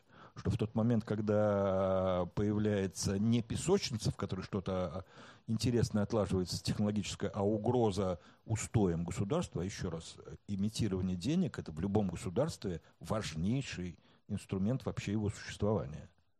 Понятно. Финансовая Ну, система, прерогатива Да, насилия, да, да, да, а, да, армия, действительно, Да. основа. да. И все-таки, во что тут, э, тебе кажется, стоит смотреть более всего? Какие э, э, штуки вот э, наиболее ярко раскроются с твоей точки зрения? В том Ну, числе, может слушай- быть, неожиданно, как вот тот интернет, которого не все не ждали, Ну, что он слушай, будет вот крутым. тут я скажу банальность, потому что действительно по всем таким внешним признакам что-то очень интересное должно происходить вокруг биотеха. А Что там будет на самом деле, в детали я лезть не хочу. Ну, просто потому что там куча будет проблем, например, этических, а не технологических. И там... В генетическом программировании каком-нибудь. Ну, вообще вопросы там продления жизни, вопросы качества жизни только у тех, у кого деньги есть на это качество. Причем, когда ты вот, это же не вопрос там, куплю себе виллу или не куплю себе виллу счастлив, с милым рай в а когда выясняется, что просто вот плюс сто лет доступно только миллиардерам, то вот э, возникают вопросы, а этична ли такая технология, или ее надо запретить? Вот на уровне Мгм. просто Биотех. ну, би- би- а, Еще? нет, биотех, наверное, во всей его э, широте, потому что а, история с биотехом. А еще я сейчас скажу вещь, которую вот я ее стараюсь не очень вслух говорить, потому что слишком уж модным сейчас стало и как бы политкорректным говорить про климат, про климатическую катастрофу. Но дело в том, что у любой э, катастрофы есть два способа а, бороться с нею. Не, не, не, не бороться, плохо сказ- сказал, э, реагировать на нее. Это, черт, помоги мне только с правильным переводом. Вот mitigation, как правильно перевести на русский язык? М? Я, знаешь, если честно, я слово не использую, поэтому не могу тебе перевести его. Мне стыдно очень, но тем не менее. Да. это управление, это, это регулирование и так далее. Это то, чем... а, Сейчас на- спросим А- Алису. Алиса, дай на она знает. я, не, я просто... Регулирование. да. Регулирование. Вот. а, и это то, на что нас сейчас направлено 98, по-моему, всех бюджетов, которые уходят во в- вот все это зеленое. Это переход на, сами понимаете, возобновляемые источники энергии, это всякий там транспорт и так далее. При этом там, еще раз, я физик, у меня как бы, ну, есть некоторые вещи с картинкой мира, которые строю в голове, которые я не могу подавить. Вот мне при этом говорят, что все равно это приведет к тому, что э, даже если мы вот там начнем после 30-го года сокращать выбросы, до этого просто ну, никто даже не берется, даже самые оптимисты, говорить о том, что начнут сокращаться выбросы, э, все равно это приведет к тому, что до этого будут нарастать всякие неприятности. Я, как человек, очень много работавший с, нелинейными системами, вообще не понимаю всей этой истории, когда мне говорят, что вот мы дернем рубильник вниз, и система вернется в исходное положение или начнет туда хотя бы двигаться. Да не начнет. Но это свойство любой турбу, э, достаточно турбулентной системы. Просто вот то, что происходит с океанами, мне, как физику, понятно, с всякими нелинейными движениями имело дело. Если Гольфстрим сейчас куда-то подвинется или там через пять лет, от того, что вы начнете охлаждать планету, он обратно не вернется. Так устроена гидродинамика. А adaptation – это адаптация. То есть это означает, что все равно ближайшие годы, как бы там не внедрялись все правильные технологии, будут расти ураганы, наводнения, там, затопление, тайфуны, что-то еще. С этим надо что-то делать. И вот бешеное количество стартапов, которые пытаются, значит, новые типы энергии, там, новые там супер э, с малым углеродным следом что угодно, и вот туда какие-то миллиарды выбрасываются в минимизацию этого самого чертова углеродного следа. И совершенно нет денег, а через них я тут хорошо, чуйка, я не могу обосновать иначе.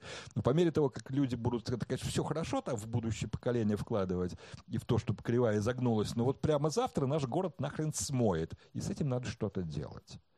И поэтому, и это точно случится, потому что это вообще не зависит ни от каких наших действий. Представление о том, что мы настолько детально на коротких сроках можем управлять э, климатом, ну нет. Ну, то есть природные катастрофы, ты считаешь, ну, будут ну, накрывать, да, и это да, стимулирует да, человечество да. гораздо вот активнее и туда, заниматься и вот Я отношусь к тому меньшинству людей, которые вот сейчас там на этом самом COP-27 говорят, ребят, ну почему мы все вкладываем в mitigation, вот в, в то, чтобы обуздать углеродный след, чтобы там энергетику, и ничего не делаем в adaptation.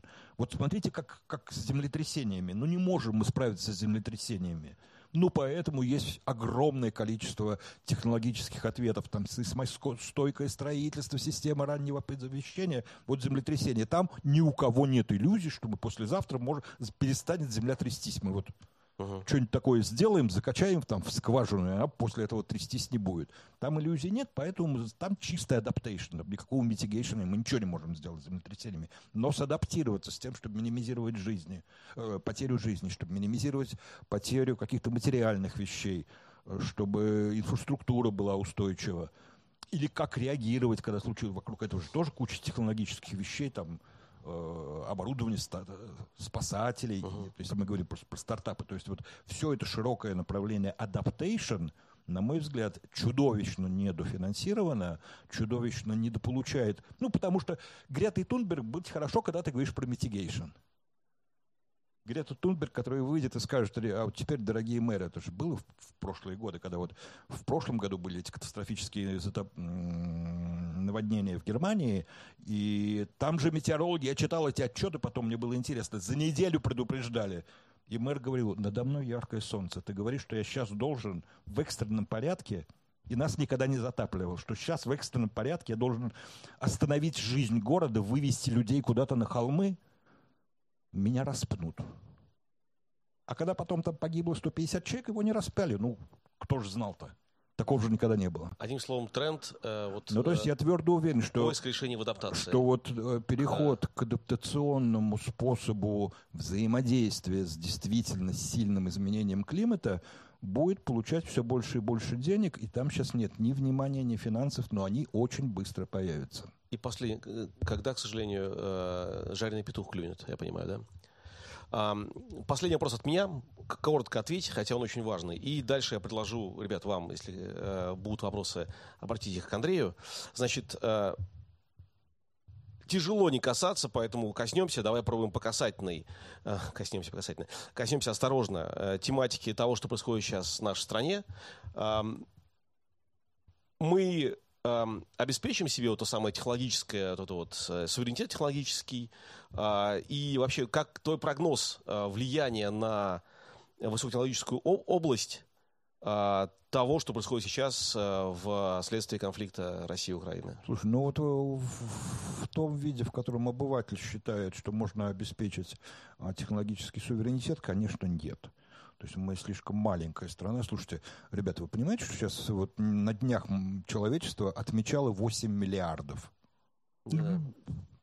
Ну вот если бы у нас был хотя бы миллиард, я еще мог на эту тему как-то пооптимизировать, побыть оптимистом. Вот, но нет. А другое дело, что... Какое воздействие тогда? То есть насколько сильно скажется на Яндексе и ему подобным компаниям а, то, что у нас будет недобор по каким-то там полупроводникам? По... Ну, значит, будут другие полупроводники из других источников. То есть я в этом месте, вот во что я не верю, а, это в то, что удастся сценарий полной изоляции России, что вот Россия вообще полностью отрезана от внешнего мира. В таком режиме выжить нельзя. Есть такой очень хороший шведский футуролог Кейл Нордстрöm, вот, и он вообще автор идеи, что а, будущее мира, оно не за странами, как ни странно, а за большими агломерациями. Там у него, у него очень интересные экономические э, модели под этим сидят. Он говорит, что реально минимум это вот порядка миллиарда. Именно поэтому вот Америка плюс Европа в сумме почти миллиард, добавить Австралию, как раз миллиард и получится. Ни Европа, ни Америка не самодостаточные, очень похоже на то. Китай и Индия примерно да, остальные страны должны как-то кучковаться. Вот в какой кучке мы окажемся, она может быть очень странная, смешная и неприятная нам, потому что мы культурно европоцентричны. Но что мы окажемся в какой-то кучке, достаточно могучей, с суммарным населением больше миллиарда, и в этой кучке вполне себе технологически выживем. В этом смысле эта кучка может быть отвязана от полной технологической зависимости от Штатов. Ну, то есть, вот Европа, например, не может выжить без Штатов, если ты внимательно посмотришь на технологическую подложку, что пользовательскую, что корпоративную, если вот вдруг случайно там все выключить, а, ну, наложить те санкции, которые наложены сейчас на нас, то Европа остановится сразу. Ну, Юрок, кстати говоря, и так притормаживает последние десятилетия. Ну, не, она просто остановится сразу, потому что там вообще ни задела нет, ни альтернатив откуда взять. Поэтому перестройка будет тяжелая, перестройка будет болезненная. Мы вот, как у нас это, отрубили наш финский дата-центр, немножко попереживали. Там месяц нам было нехорошо. Но поэтому сейчас строим тот, который в Калуге, он будет лучше тот, который в Мянсало чем, то, чем тот, который в Мянсал. Ну, то есть здесь вы тоже скорее оптимисты? А, ну, оптимист с точки зрения исхода, да, с точки зрения того, что по дороге будет тяжело и местами медленнее, чем нам бы хотелось, ну да. Угу. Спасибо. Ребят, если есть вопросы, давайте по руке. Да. А, ну вот, была первая рука здесь. Андрей, еще раз напомню. Предельно коротко. Извините. Чтобы больше вопросов взять. Да, в прошлом Яндекс Аэропорт а, позже был пульт управления реальностью. А что сейчас? А, мы не используем внутри слова метавселенная, но на самом деле используем ту модель, которая исходно была а, в Snow Crash. А, это микс из а, материального и цифрового миров. А, практический совет, поскольку Макс спросил практические советы, чем вот чем бы вы ни занимались каким-то проектом, скажем, делаете какой-то цифровой, там, не знаю, продукт, думайте, он должен в современном мире как-то торчать в физический мир. Это phygital пресловутый, да? А, ну, можно сказать так, да. Слово phygital просто там как бы объект должен быть самым простым. То есть вот phygital это книжка, то есть вот сейчас простейшая вещь, если ты издаешь книгу, то ты должен ее издавать и в цифровом, кому-то удобней в цифре, кому-то удобнее на бумаге. Нельзя отказаться ни от того, но это совсем тупой-тупой вариант. А, и книга в этом смысле phygital объект. объект. А, в других местах сложнее, но просто если вы делаете нечто, что вот у нас все от сахи, нам цифра не нужна, вы делаете что-то неправильно. Посмотрите, как на цифровой стороне нашего мира, у нашего мира есть цифровая сторона, как на ней выглядит ваш стартап. Ну, то есть Яндекс следующего поколения – это смесь э, онлайна с офлайном? Да. Звучит так, что неразрывная связь, да, смесь, да, это где да, да. Чем больше, заканчивается. Чем дальше, Спасибо. Пожалуйста. Добрый день. Говорили много про аналитиков компании для развития бизнеса как безусловный элемент. А, но прозвучало так, что он прикладной специалист. Может ли его вот в этой технологии помочь, в этом месте помочь а, искусственный интеллект. Начиная с какого-то масштаба задачи данных, да, конечно. Просто не надо делать из этого культа, что у нас еще нет больших данных, поэтому нам не нужен аналитик, потому что big data вот тогда мы до аналитика дойдем. Аналитик может работать с масштабами, которые помещаются в маленькую Excel. Кстати, прикладная мысль действительно вот такая, пожалуй, человек, который много строил э, коллективы э, стартаперские, то есть, наверное, нужно принять, что у тебя, кроме, условно, там, продуктолога, маркетолога и продажника, должен быть аналитик, да, даже в маленькой команде. Вот это, такая практическая рекомендация. Совсем маленький он может там совмещать доли с кем-то, ну, бывает, что роли в маленькой команде Немножко шить, да. Да, хороший маркетолог, например, умеет быть хорошим аналитиком ну, на этом масштабе, может быть. Не каждый далеко, я скажу. Ну, умеет, я поэтому и сказал, да, далеко не каждый. А, значит, окей. А, меня опередили, я извиняюсь, мы в одном информационном пространстве. Синхронизация мысли, собственно, хотел задать вопрос именно... Пожалуйста, синхронизируйте. Именно про аналитиков. Включаемся Вы на, на прием. уже ответили. А, вот да, что? Собственно, да, вот этот вопрос, который я хотел задать, уже ага. прозвучал сейчас. Ну, телепатия у нас тут как бы волны всякие. Даш. Да, можно. Андрей, сегодня много говорили про а, биотех, э, про искусственный интеллект, э, про изменение климата. А у нашей страны есть какой-то вообще шанс попасть в лидеры этих направлений? Потому что это то, о чем э, будет думать мир в ближайшее время. Что называть лидерами? А, в нашей стране это зависит от вас.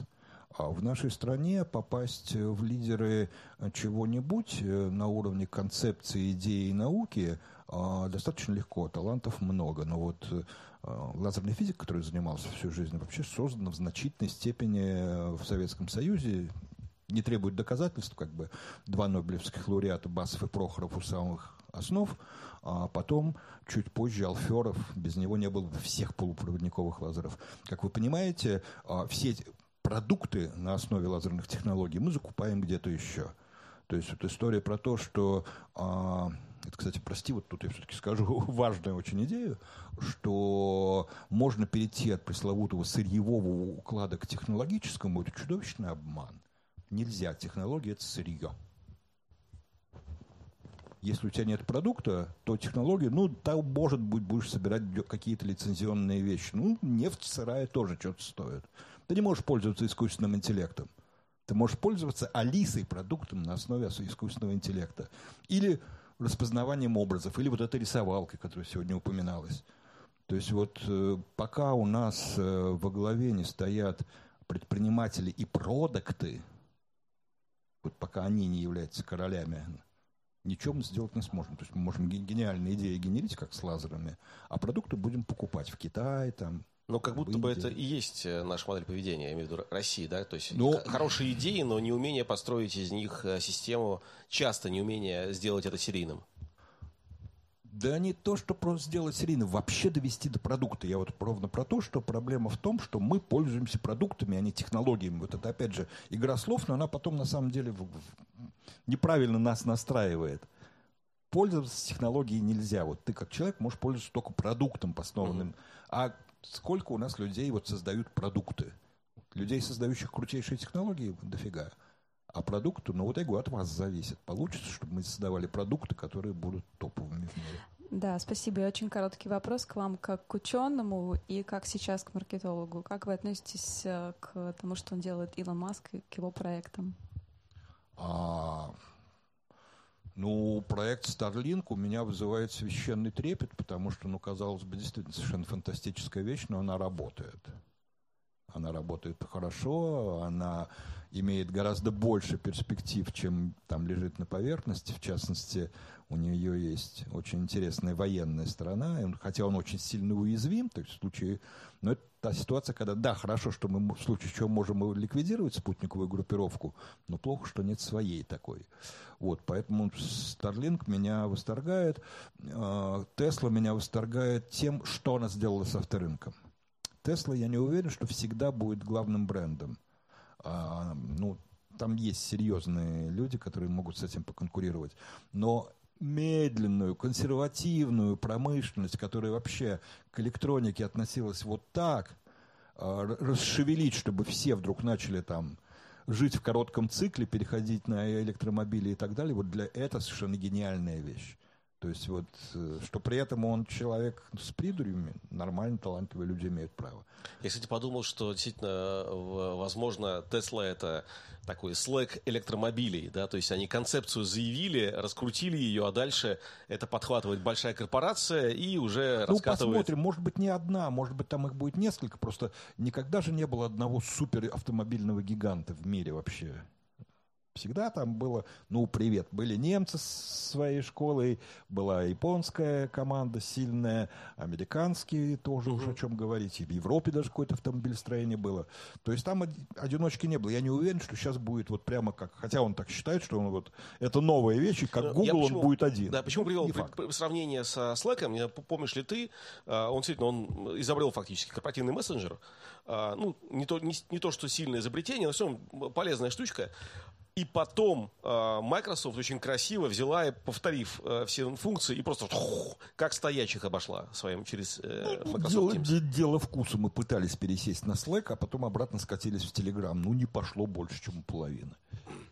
Нет, ну, Telegram продукт действительно хорош, но, правда, на мой взгляд, э, все-таки для B2C общения, а не для группового. Ну, у меня вся рабочая жизнь там том числе и групповое. Ну, в общем, дело, дело вкуса. Я просто про то, что Slack э, как раз, может быть, не самый удачный пример, он все-таки немножко нишевой продукт. Нет, ну смотри, я сейчас приведу, приведу, Офис, приведу да. пример того, что заявлена концепция, реализована концепция, казалось бы, закреплен лидер, но дальше может быть нечто, что ситуацию изменит. Ну, не знаю, то же самое, Легко. То же самое Твиттер принес в мир и концепцию микро, э, микротекста, и потом ее повторили все социальные сети, и, в общем, ну... Слушай, вот, он далеко не первый. Если про тот же искусственный интеллект говорить, то вот все эти рисовалки и прочее, а, Deep Dream, гугловский, казалось бы, вот Google и те, у кого есть все эти суперкомпьютеры и суперкоманды, вот они-то и будут лидерами. Кто сейчас в лидерах? стартапы по, по 100 человек, о которых весь мир говорит. Но при этом э, Маск, сделали Маск Google. красавец, да? Маск, Маск красавец просто потому, что он умеет расшевелить мир. Он э, сумел, вот я, честно говоря, помимо того, что вот он сделал с э, авто, автопромом, еще его люблю за то, что он сделал с НАСА. Потому что, вот, честно говоря, пока мы э, конкурировали вот, э, с НАСА, это такая же бюрократическая, медленная и, мягко выражаясь, неповоротливая скуль- э, структура. И Роскосмос абсолютно был в состоянии это делать. А теперь, когда надо конкурировать... Э, с частной компанией? С частной компанией, то, то это уже гораздо более печальная история для нас. Это вот еще одна история, что он смог доказать, что то, что государство считало, что вот ну, космос это вот такое все и вооружение, и вообще такая вот интеграция всех и вдруг частная компания. Причем старые не могли. Туда же и Боинг, и Локхед все всячески рвались. Ничего не получилось. Да. Пришел Марс. Ну, ну, нужна была дерзость и гибкость стартапа. И я думаю, что совершенно офигенная харизма лидера. То есть я просто смотрю, как работают его команды, и понимаю, что его команды должны, ну вот, боготворить его, не знаю, что еще. Потому что без вот того, что за ним идут как за лидером, а, этого бы ничего не случилось. То есть вот когда он сейчас пришел в Твиттер и сказал, теперь вы здесь будете спать у меня на рабочем месте, то есть как спать? И еще печенье будут платные? Мы так работать не будем. Вот я не представляю себе такого в Тесле, чтобы там кто-то отказался спать на рабочем месте. А, да, пожалуйста. Пожалуйста. Очень хочется а, сейчас воспользоваться опытом, видением Андрея в технологиях, а, в том, как они будут развиваться в двух странах. Китай А, с учетом того, что там сейчас кризис перед производства, рост безработицы, потому что население гораздо больше, чем может быть принято на работу при текущем уровне производства. Кризис в пенсионной среде, потому что там тоже есть разрывы. К власти пришло практически ГКЧП, и ребята, которые а, вкладывали десятилетиями в неэффективные государственные огромные компании, которые сейчас закрываются, и придушивали немножечко IT от слова «сильно». Нет, это совсем неправильная картина, Свет. Возможно. Ну, да. тогда я не, я не могу комментировать утверждение, которое... Поэтому надо подправить. Ну, мне представляется, значит, Китай вторая страна. А вторая страна Россия, из которой, кажется, ну, а, пачками выезжает, релацируются технологии, а, стартапы, команды, кажется, и а, под эгидой оголделого их нельзя, их нельзя сравнивать по размерам. Я вот не, чуть... не, не, не, не сравнивать отдельно. Отдельно а, здесь а... как развиваться и как в России. Еще раз, Россия может развиваться только в а, масштабах какого-то большой, какой-то большой кооперации. Ну, потому что просто рынка для того, чтобы он был богатым, в замкнутом мире быть не может. Вот в Советском Союзе он был устойчив в том смысле, что в нем были какие-то а, автомобили, но это было три автозавода и две марки в каждом из них. Да, и вот сейчас складывается... Ну, и это свойство масштаба, оно неизменимо от того, что сейчас мы работаем с высокими технологиями. В стране с населением а, там, меньше 200 миллионов не о чем говорить. И вот то, что сейчас тысячами а, берутся на работу под импортозамещение, а, запиливание нового атласия... Это все, опять же, должны быть машины. Еще раз, Советский Союз был вполне функционирующей экономикой и людей запускал в космос. Но 150 типов машин на дорогах не было. Вот ровно про это. Поэтому люди берутся для того, чтобы автопром в этом смысле не остановился. Я прям конкретно. А 2000 человек ВТБ нанял для того, чтобы сделать аналог, аналог, аналог Джира и Атласиана. Ну, Есть правильно. Рутюб. А как мы будем развиваться? Мы это будем плакать и кушать? Да. Или это не получится? Да получится, конечно. А. Там же во, все, во всем таком софте э, его core functionality, то есть его вот базовые э, функции, они достаточно простые. Джир самописных поэтому и было в свое время дофигища. А то есть это не так страшно? Что называть страшно? Вот человек, который вот привык, блин, выбирать, а на какой мар, какую я следующую марку машины куплю. А вот когда, а мой папа не мог выбирать, он мог купить москвич. Точка. Будем плакать и кушать. Да, то он, кстати, не плакал. Вот, поэтому... Ладно, нашим детям будет не с чем сравнить. Свет, ну это демагогия, я, прости, не понимаю. Все, Жить будет интересно. Хорошо, пожалуйста. А, Андрей, спасибо большое за напоминание о науке. У меня, собственно говоря, про то, как жить э, в изменчивом мире, по-моему, советские ученые давно придумали, да, это подход к НИРам, научно-исследовательским работам. Когда ты не знаешь, что в результате получишь, но у тебя есть определенная тема, и ты к ней идешь. Не-не, она настолько забюрократизирована, вы мне сейчас еще ТРИС вспомните. Не-не, нет. Ну, у меня, собственно говоря, вопрос, это подводочка была. Я просто про НИР знаю, я в этой системе системе жил, нет. Э, да, ну вот, э, те, тем не менее, там, ни, НИР, не НИР, а нет, что, что нет, не НИР. Еще раз, это очень важно понимать, что если вы ссылаетесь на терминологию времен Советского Союза, то был НИР, а были академические исследования. Вот э, Басов и Прохоров не работали в, в рамках поставленной за, НИРовской задачи. Они пытались познать мир, а заодно открыли лазеры. А, но, тем в не менее... мира они... это принципиально невозможно. Э, ну, хорошо, пере, переформулирую вопрос. А, на какие темы сейчас проводить академические исследования а, для того, чтобы автоматизировать... Ну, вот мы сейчас на про... те темы, которые интересны ученым, ним нельзя ученому ставить задачу, еще раз говорю. Вот мир – это ставить задачу, и дальше прикладные институты ее решали. Академия тема и была знаменита, что она удовлетворяла любопытство ученых за счет государства. В процессе совершались открытия. Спасибо. Это свойство науки. А, тогда, тогда, если не про науку, что сейчас малому бизнесу автоматизировать и цифровизовывать в первую очередь? Вот вы, вы говорили, что у нас вот средний уровень менеджмента да, и управления, он будет за, заменен автоматизированной системой. Тогда вот на, на какие темы, куда в первую очередь смотреть? Какие процессы в первую очередь ну, переводить в цифру э, сейчас? Ну, даже не сейчас, а вот в ближайшем будущем. Ну, вот Ваня Имщиков очень хорошо в свое время сформулировал критерии, один из лучших специалистов по машинному обучению в стране. А он сказал, все, что скучно и уныло, все, рутину. Всю рутину, потому что рутина означает, с одной стороны, повторяемость операций, а значит, будет спрос, потому что это надо делать каждый раз. Это не то, что один раз сделал, а потом, а что будет делать этот алгоритм дальше. Во-вторых, поскольку это повторяющаяся операция, есть огромное количество уже проделанных людьми этих операций, есть на чем хорошо учить. Ну, то есть ключевой критерий это повторяемость, ну и, соответственно, стоимость этой повторяемости. О, да, там есть дальше вариации, потому что понятно, что, например, звонки в саппорт немножко не повторяются, и поэтому там начинаются вот всякие тонкости, что до какой степени их надо автоматизировать, и опять же, без фанатизма, что оставить при этом возможность обратиться к человеку, когда алгоритм не может отве- решить задачку.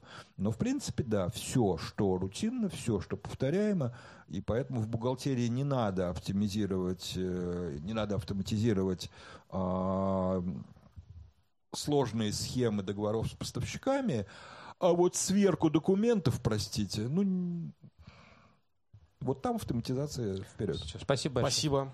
Да, пожалуйста. Добрый вечер. Андрей, скажите, пожалуйста, вот человечество накапливает уже зетабайта данных, и мы складываем все данные в одну корзину, да, вот все эти облака, эти цоды бесконечные, да. Насколько мы рискуем? Вот насколько мы рискуем потерять этот смартфон ну, в глобальном масштабе, да, и оказаться без ничего? Не сломается ли у нас глобальный винчестер? Ну, пока, пока их строят так, чтобы э, они более-менее не ломались. То есть э, вот история, когда когда-то нужно было, я еще помню эту историю, обязательно время от времени э, на ленточку перезаписать свою программку и эту ленту держать, потому что всякое бывает. Ну, а с тех пор э, ленточки и магнитооптика ничего нового не придумали. А... Для архивирования данных. Вы знаете, у нас нет ни того, ни другого. Он, у нас там как бы петабайты лежат. Ну, то есть рисков того, что человечество потеряет накопленную информацию, ты не видишь? Ну, понимаешь, а риски есть всегда. И С утра по... все проснулись, типа, и нету интернета. Нет, э, так, таки, таким образом нет. Ну, ты понимаешь, что там прилетел метеорит и ликвидировал один континент. Ну, не все данные повторены на всех континентах, например. То есть вот на таком масштабе, mm. что если исчезнет континент, то с ним необратимо исчезнет, во-первых, его там эндемичная фауна, а во-вторых, эндемичные данные. Ну да, но вот меньшего масштаба катастрофы вряд ли. Есть пример Гаити. Они в раз потеряли все. Ну, у них не было катастрофоустойчивого решения, и они потеряли за раз ну, не, во время землетрясения все данные. Ну, не, не работали с большими облаками, потому что, еще раз, вот в масштабах континента резервирование устроено так вот, разбомбив э, один наш дата-центр – вы не заметите, у нас мы регулярно проводим учения, которые... Вот, Бомбите? Нет, мы имитируем ситуацию, что просто вот одновременно три а, бульдозера перерубили три кабеля, подходящие, оптоволоконных, угу. подходящие к центру. Все, он пропал из сети. Угу. Но пользователи не должны это заметить. То угу. есть э, в этом месте вот резервирование хранения данных и между дата-центрами, и в одном дата-центре – потому что это все массивы дисковые такие, что на них смерть любого диска вообще ничем, ни, ничем не ну, грозит. В общем, пока выдыхаем, то есть, похоже, мы э, не рискуем терять всю информацию планеты, по счастью. Пожалуйста. Тут еще, да? Ну, секундочку. Да, Андрей, здравствуйте. А не могли бы вы э, рассказать вот в двух словах какие-то тренды и прогнозы в сфере именно интернет-маркетинга на ближайшее время? Ой, да... Общем, как воронки строить? В общем-то, наверное, та же история про автоматизацию, о которой мы здесь так мельком говорили, то есть история про то, что честно говоря, что вот когда мы с, Гугл, с гугловыми ребятами больше говорили, мы же все хотели для того, чтобы действительно и себе сделать, и лучше, и в конечном счете, как ни странно, пользователю вообще убрать все настройки рекламы. То есть вообще по идее а, правильный интерфейс вот там к директу, ко всему остальному должен состоять из а, формы оплаты и кнопки да, «Показать рекламу». Потому что пока вот эта история, которая, надеюсь, потихоньку будет все-таки вымирать, э, управление компаниями хоть сколь-нибудь э, на клиентском конце всегда менее эффективно, чем управление алгоритмами того уровня и на тех данных, которые есть там у нас, у Google, у любых больших. Что-нибудь сопоставимое с автоматизацией в маркетинге видишь из трендов? Что-нибудь такого же масштабное? В смысле? Ну вот, автоматизация – это мощный тренд маркетинга. А что-нибудь еще там такого? Кре- креатив из нейросетей не, А не еще- будет затапливать? А, а давай, слушай, ну это же креатив из нейросетей, это э, чистый инструмент. То есть это, ну да, тебе иногда вместо того, чтобы просить срочно кого-то чего-то сляпать в фигме, ты будешь это делать в какой-то нейросеточке, и результат будет лучше, чем в фигме. Ну, это, это же замена инструмента. Окей. А, и это будет дешевле, чем держать эксперта Тогда просто автомати- автоматизация. А, Автоматизация и, наверное, все-таки по-прежнему вот тренд на социальщину, социальную торговлю, он устойчив. Он по-разному развивается в Китае, скажем, и в Америке, и у нас растет монотонно и у нас. То есть вот история, когда когда человек ищет какую-то информацию, алгоритмы лучше всего знают, как ему что-то подсунуть. Но есть вторая история, когда человек не ищет информацию, а ищет, э, чему слову он доверяет. Поэтому история с инфлюенсерами, она не на пустом месте, она будет очень сильно расти. Я э, называю... Голосовой называю- поиск, насколько он вообще может перетащить на себя как бы часть вот этого поиска? Ну, разные сценарии есть. Вот при всей моей любви к голосовым интерфейсам мы же понимаем, что, ну, например, не может быть голосового интерфейса там в, в офисном пространстве, пока люди еще там работают вместе в одной комнате, хоть там двое в ремоут-режиме, хоть 10 человек в комнате, ну, представьте себе, что вы начнете управлять компьютером голосовыми командами. Ну, вы ж с ума сойдете к концу рабочего дня. Вот 10 человек сидят и управляют, вопросы задают. Все делают только голосом. Технически это ре- реализовать легко. Но вы с ума сойдете. Хорошо. А, спасибо. Добрый Так, вечер. Секундочку. Сейчас вот здесь был вопрос, да, кажется? Сейчас, а потом... Да, Ладно. добрый вечер. И- Спасибо и- и вам надо большое, коротко, Максим, да. Андрей, за интересную беседу. Еще у вас очень крутые кроссовки. Прям. Э, У меня на самом деле два вопроса. Первый я хотел бы уточнить, немножко не понял все-таки. Технология может быть э, предметом моей компании предпринимательства? То есть он, из, него, из нее может получиться продукт? Вот если раньше всех начать какой-то технологией за- заниматься, команду, э, значит, натаскать на этой технологии, и потом ее монетизировать. Вы как-то вот продукты, технологии разделили и Да, а что вы называете технологией?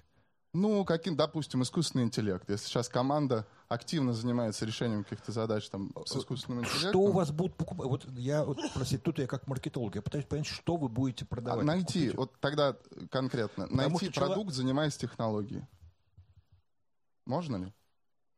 Ну, Смотри, э, Вам я- придется его делать. Да, технология в самом голом виде, вот, например, когда речь про искусственный интеллект, это какой-то интерфейс. Там API может быть... Вот API — это продукт. Потому что тогда люди через это API к вашей технологии, к технологии могут обратиться. Но этот API должен быть продуктом, чтобы люди захотели им пользоваться. Э, Ну, перед API мне надо сначала технологию сделать.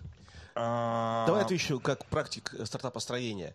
Э, В итоге все упирается в следующее. Ты находишь в каком-то большом рынке, где есть уже в идеале спрос э, и потребность, боль или несовершенство, и э, находишь, как именно ее закрыть, э, с помощью той технологии, которую ты практикуешь. Если это вообще возможно. Частое заблуждение, ошибка продуктово-ориентированных предпринимателей в том, чтобы они пытаются вот технологию, которая неприменима э, в реальной жизни, ну или каких-то э, кейсах, да, натянуть со- сову на глобус. Так делать не надо. Но идеальный продукт возникает действительно из а, некой уникальной экспертизы, построенной на какой-то технологии, концепции, на чем-то, на каком-то тайном знании и, и ноу-хау, которая реализована а, в большом рынке с реальной болью или реальным Ну, несовершенством. если это айтишные технологии, то здесь очень легко наступить на грабли, потому что, э, пытаясь сделать уникальную технологию, вы пойдете поперек тренда open source. Все хорошие люди, по-настоящему талантливые, любят делать сейчас open source.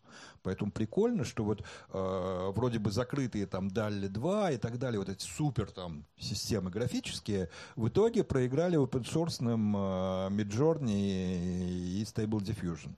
В общем, важно, Сообщество сильнее, да. важно мыслить категориями решения реальных проблем продукт реальных красивый. людей. Они делают одновременно красивый продукт и полностью открывают технологию. Ребят, попробуйте сделать лучше нас на нашей технологии.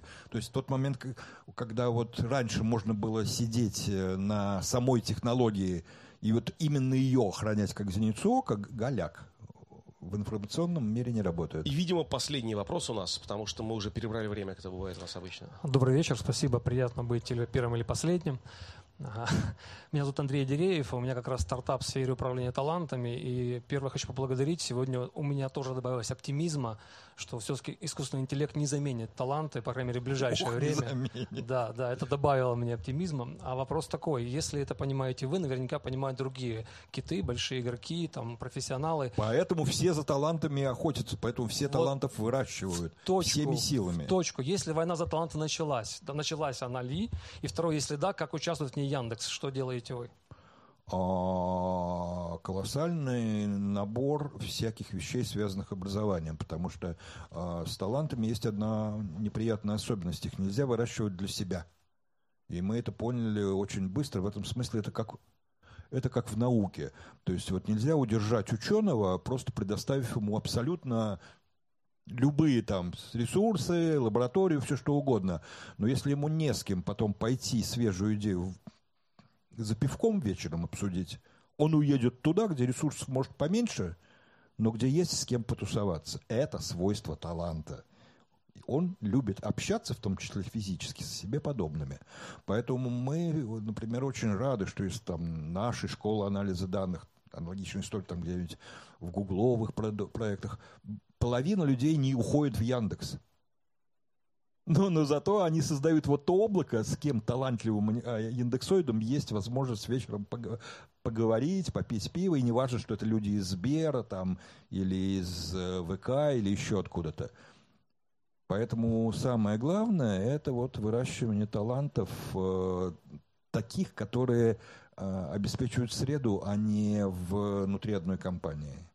То есть у проекта, который, по сути, формирует такой хаб, не ориентируясь на какой-то корпоративный сегмент, есть будущее. Э, Да, да, но, но там очень много... м, Они капризные, скажем так. Ну, Спасибо. вот Это что практически э, задачка. действительно, люди талантливые и устремленные к развитию хотят общаться с подобными. И если ты сможешь создавать э, такие точки силы, где они почему-то находят друг дружку, это Да, предмет спасибо. для бизнеса, возможно. Мгм. И они сейчас очень сильно про смыслы. То есть вот раньше с, ка- с, э, э, талантами во многом можно было просто упирать на любопытство, то есть вот действительно нормальное любопытство ученого. Сейчас вот это то, что любят называть осознанностью, а реально стало очень характерно для талантливых ребят. А почему от этого станет лучшим мир? Да, тоже вот э, в практическом свойстве я очень часто задаю себе вопросы и помогаю на него ответить э, моим управленцам внутри стартапов, которыми я занимаюсь, то, что э, вообще-то ключевой вопрос не то, что мы делаем, и не то, как мы делаем, а то, зачем мы это делаем, почему мы этим занимаемся, а не занимаемся чем-то другим. Да, да, и все, все больше. Вот а среди талантов это в первую очередь зам- заметно. Людей не готовы сказать, ну тебе же за это заплатят. Ребят, э, если еще вопросы есть, я вижу, что есть, да, давай в кулуарах, давай вот как бы э, Андрея попробуем поймать еще, поскольку реально надо заканчивать, э, мы сильно прервали время. Андрей, спасибо тебе огромное, Да не за очень что. рад был видеть. Прости, прости, что я был это, м, слишком велеречив и дол- долго отвечал. Не-не, ну, Поэтому за- вопросы не зато- получились, но Зато интересно. Еще раз скажу, ребят, что, что это было мероприятие в рамках вот этого нашего взгляда на мир с точки зрения практического романтизма, который э, Андрей не, не в полной мере разделяет. да но- я разделяю в полной мере, я просто не могу его разделять как вот человек, который при этом еще и свой бизнес строит. Согласен. Значит, э, и я призываю вас сейчас не убегать, а воспользоваться тем, что мы оказались все в одном месте. И вот э, там будет небольшой фуршет. Пообщайтесь, обсудите э, то, что услышали. Возможно, частично удастся поймать Андрея, м, еще, еще договорить, э, что не. Недолго мне сегодня бежать надо. Да. Вот. А а главное, воспользуйтесь вот этой тем возможностью побыть друг с другом. А, Мы в реформе часто говорим о том, что одна из главных болей э, человечества – это одиночество. Количество общения растет, качество общения падает. Вот сейчас предлагаю вам качественно пообщаться, обсудить произошедшее и приходить снова на наши мероприятия вот такого типа. Спасибо.